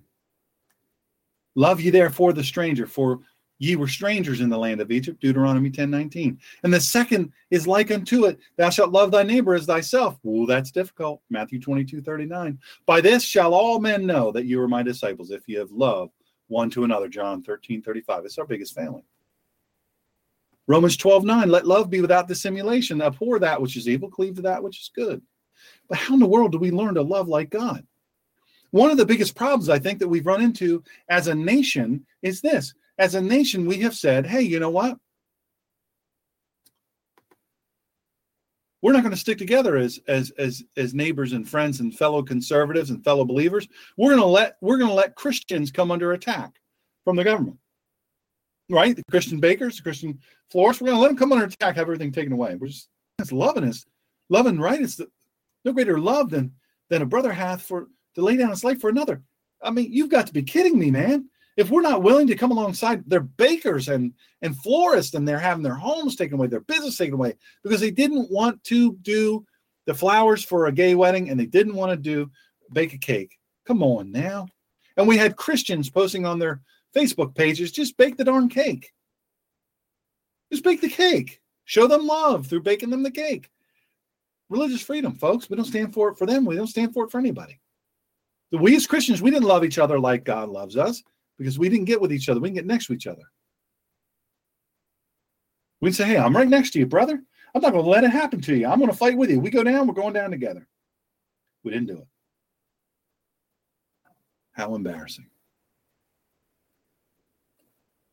How do we learn to love like God? By experience. We got to know God. Got to know Him personally. The only way you can have experience is what? You got to experience God. You can't you can't know God's love. You can't love like Him if you don't know him personally. But you know what? You got to watch by observation. You can see how Christ loved others and how others who know him love. You know people like that. People that just love, man. They love. By observation, you can see how he loved others. You can see how other people who you know love Christ love, watch it, be around those people. And you know what? By doing it over and over, by repetition, you got to do it. You got to do it over and over. Can't stop, can't quit, can't give up. You say, "Well, I've been fighting for liberty and freedom and all this time and and and I'm just tired. I'm worn out." Well, I hope you like slavery. Don't let you look. You think you don't have time to rest now? You don't have. You become a slave. You wait and see. You wait and see. Got to keep after it. Got to keep after. Got to keep praying, and you got to keep working. Work until He comes. Learn patience. Learn patience like Christ's patience. Look, there's we have we have a directive. We've got to wait for Christ's return. We've got to work until He comes. We have to emulate the patience of Yeshua Himself, Jesus Christ look, while we're waiting for his return, we got to be patient. We got to work hard. We can't stop. We know of Christ's patience with us. We know there's an example. There's an example. We've got it. Dealing with Peter after his denial, dealing with the disciples after they argued, oh, I'm the greatest. No, you're the greatest. I'm the greatest. No, you're the greatest. I'm the greatest. No, I'm the greatest. I'm back and forth. Meanwhile, Yeshua was looking at them going, hey, any of you have any idea what's going to happen to me in a little bit here? Any of you? No, they didn't because they were too busy arguing over. But he, but he was faithful. He was patient with them. How about, how about Pilate's arrogance when he said he had the power to kill him? Are you kidding me? It's a good thing I'm not Pilate. I would look them right in the eye if I was yet. I'm sorry, if it's a good thing I wasn't Yeshua, uh, echoing around the world. I, if I was Yeshua, I would I would look Pilate right in the eye and say, "You got to be kidding me, dude." Let me set a little bit of you on fire let you see what that feels like. See your feet? I'm gonna make them disappear. I'll set a flame so so so hot you'll wish it burnt you up.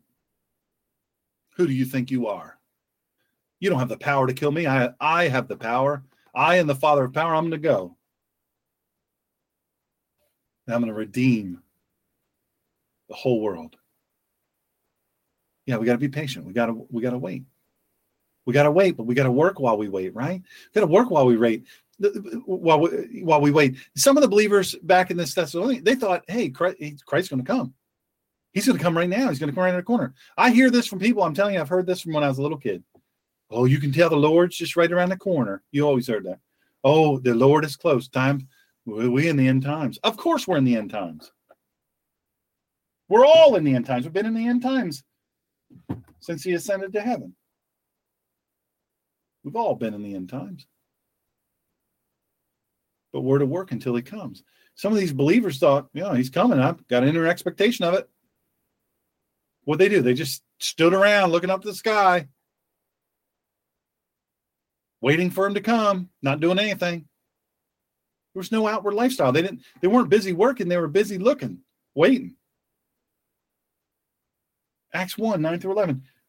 And when he had spoken these things while they beheld, he was taken up, and a cloud received him out of their sight. And while they looked steadfastly toward heaven as he went up, behold, two men stood by them in white apparel. Means they were angels.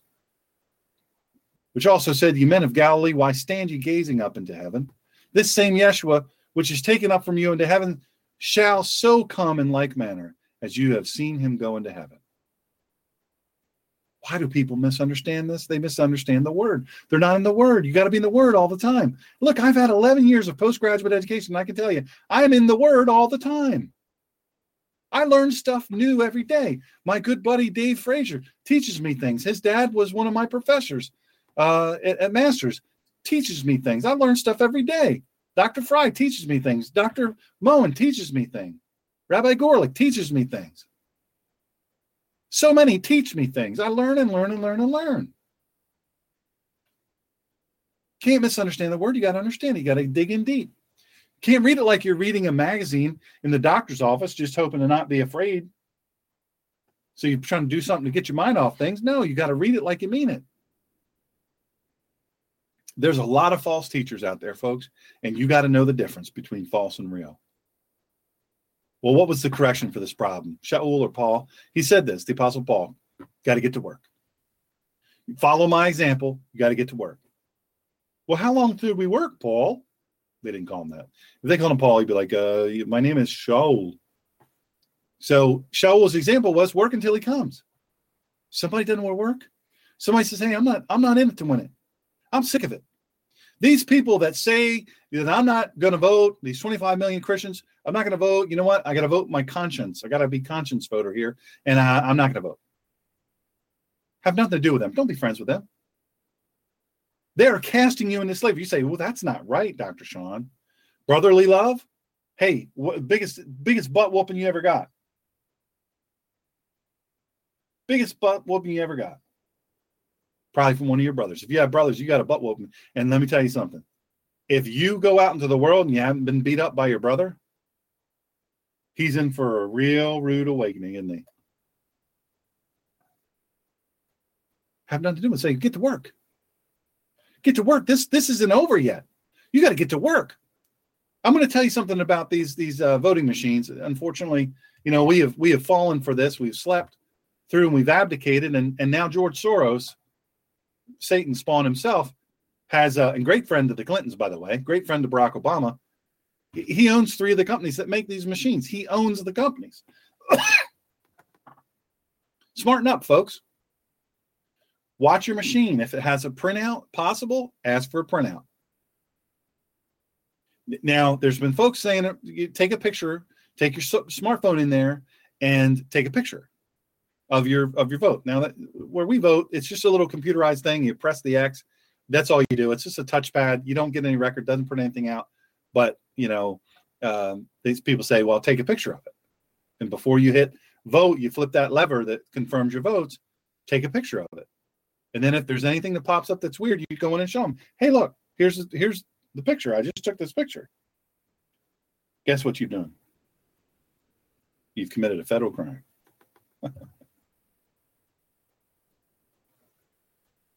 You've committed a federal crime.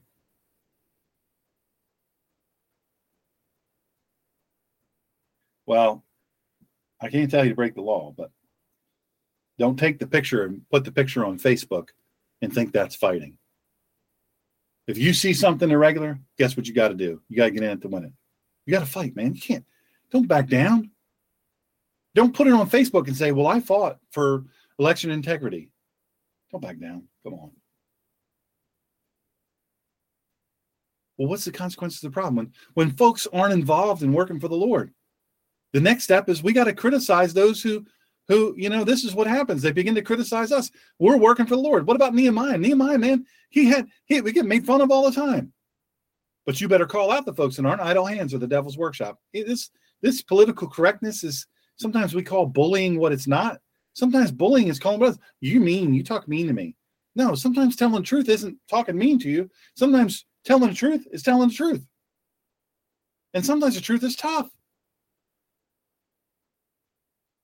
You got to tell the truth, the hard truth. Try to tell the truth in love, but listen, folks. Sometimes you got to call stuff how it is. You got to throw the throw the flag on lies, and not just go on Facebook and whine about it. Sometimes you just need to hold on. How about that picture of that cat hanging from the tree limb? Right, it's got like one claw hanging in there, and you hang in there, baby. Sometimes you got to. You got to hang on. The rescue's close. Keep working. Hang on. Don't quit. Sometimes we get discouraged, we get weary, we don't feel like praying, we don't feel like believing, we don't feel like fighting. You can't give up, you can't quit.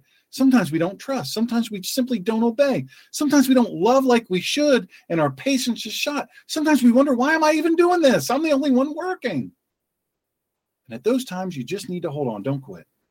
Let us not be weary in well doing, for in due season we shall reap if we faint not. Galatians 6 9, Job 23 11. My foot hath held his steps. His way have I kept and not declined. Second Corinthians 5:11. We know that when the tent which houses us here on earth is torn down, we have a permanent building from God, a building not made of human hands to house us in heaven. For in this tent, the earthly body, we groan with desire to have around us the home from heaven that will be ours. With this around us, we will not be found naked. Yes, while we are in this body, groan with a sense of being oppressed. It is not so much. It is not so much that we want to take something off, but rather put something on over it. It's God who's prepared us for this very thing. And as a pledge, He has given us His Spirit. Listen, folks. So we're always to be confident. We know that as long as we are at home in the body, we are away from our home with the Lord, for we live by trust, not by what we see. We are confident then and would much prefer to leave our home in the body and come from our home from the Lord. Listen, folks. We all must appear before the Messiah's court of judgment, where everyone will receive his good or bad consequences what he did while he was in the body. So who and who and what does God know you to be? Does God know you to be a loser of the republic or are you a lion? Who does God know you to be? Are you a loser of the republic or are you a lion of the faith? What do we do until he comes? Look, folks, we got to pray. We got to trust. We got to obey. We got to learn to love and be patient. We got to work. We got to fight. And we can't quit fighting. We have, folks, we've got to decide, resolve, and stand. Hashtag dissolve, re- decide, resolve, and stand. We can't quit. We can't quit. We don't, we don't have that choice, folks. We've got to work until he comes. Pray, trust, obey, learn, love, be patient, work, fight, and don't quit. Put that hashtag today on your social media. Decide, hashtag decide, resolve, and stand. At the Ninja Pastor. Folks, we've got that's the, that's the answer. That's the way. Be bold. Don't be afraid. We, we were not supposed to be timid. Not timid at all. We can't be afraid. For God is on our side. We need to start living like it. We need to decide, resolve, and stand. God bless you.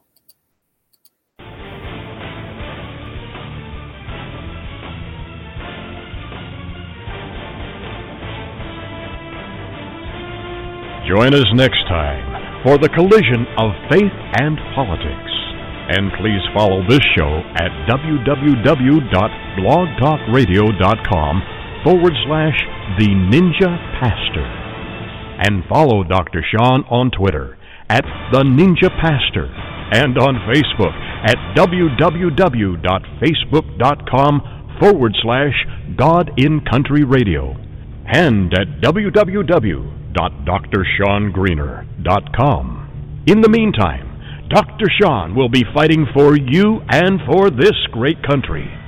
Thank you for joining in this fight.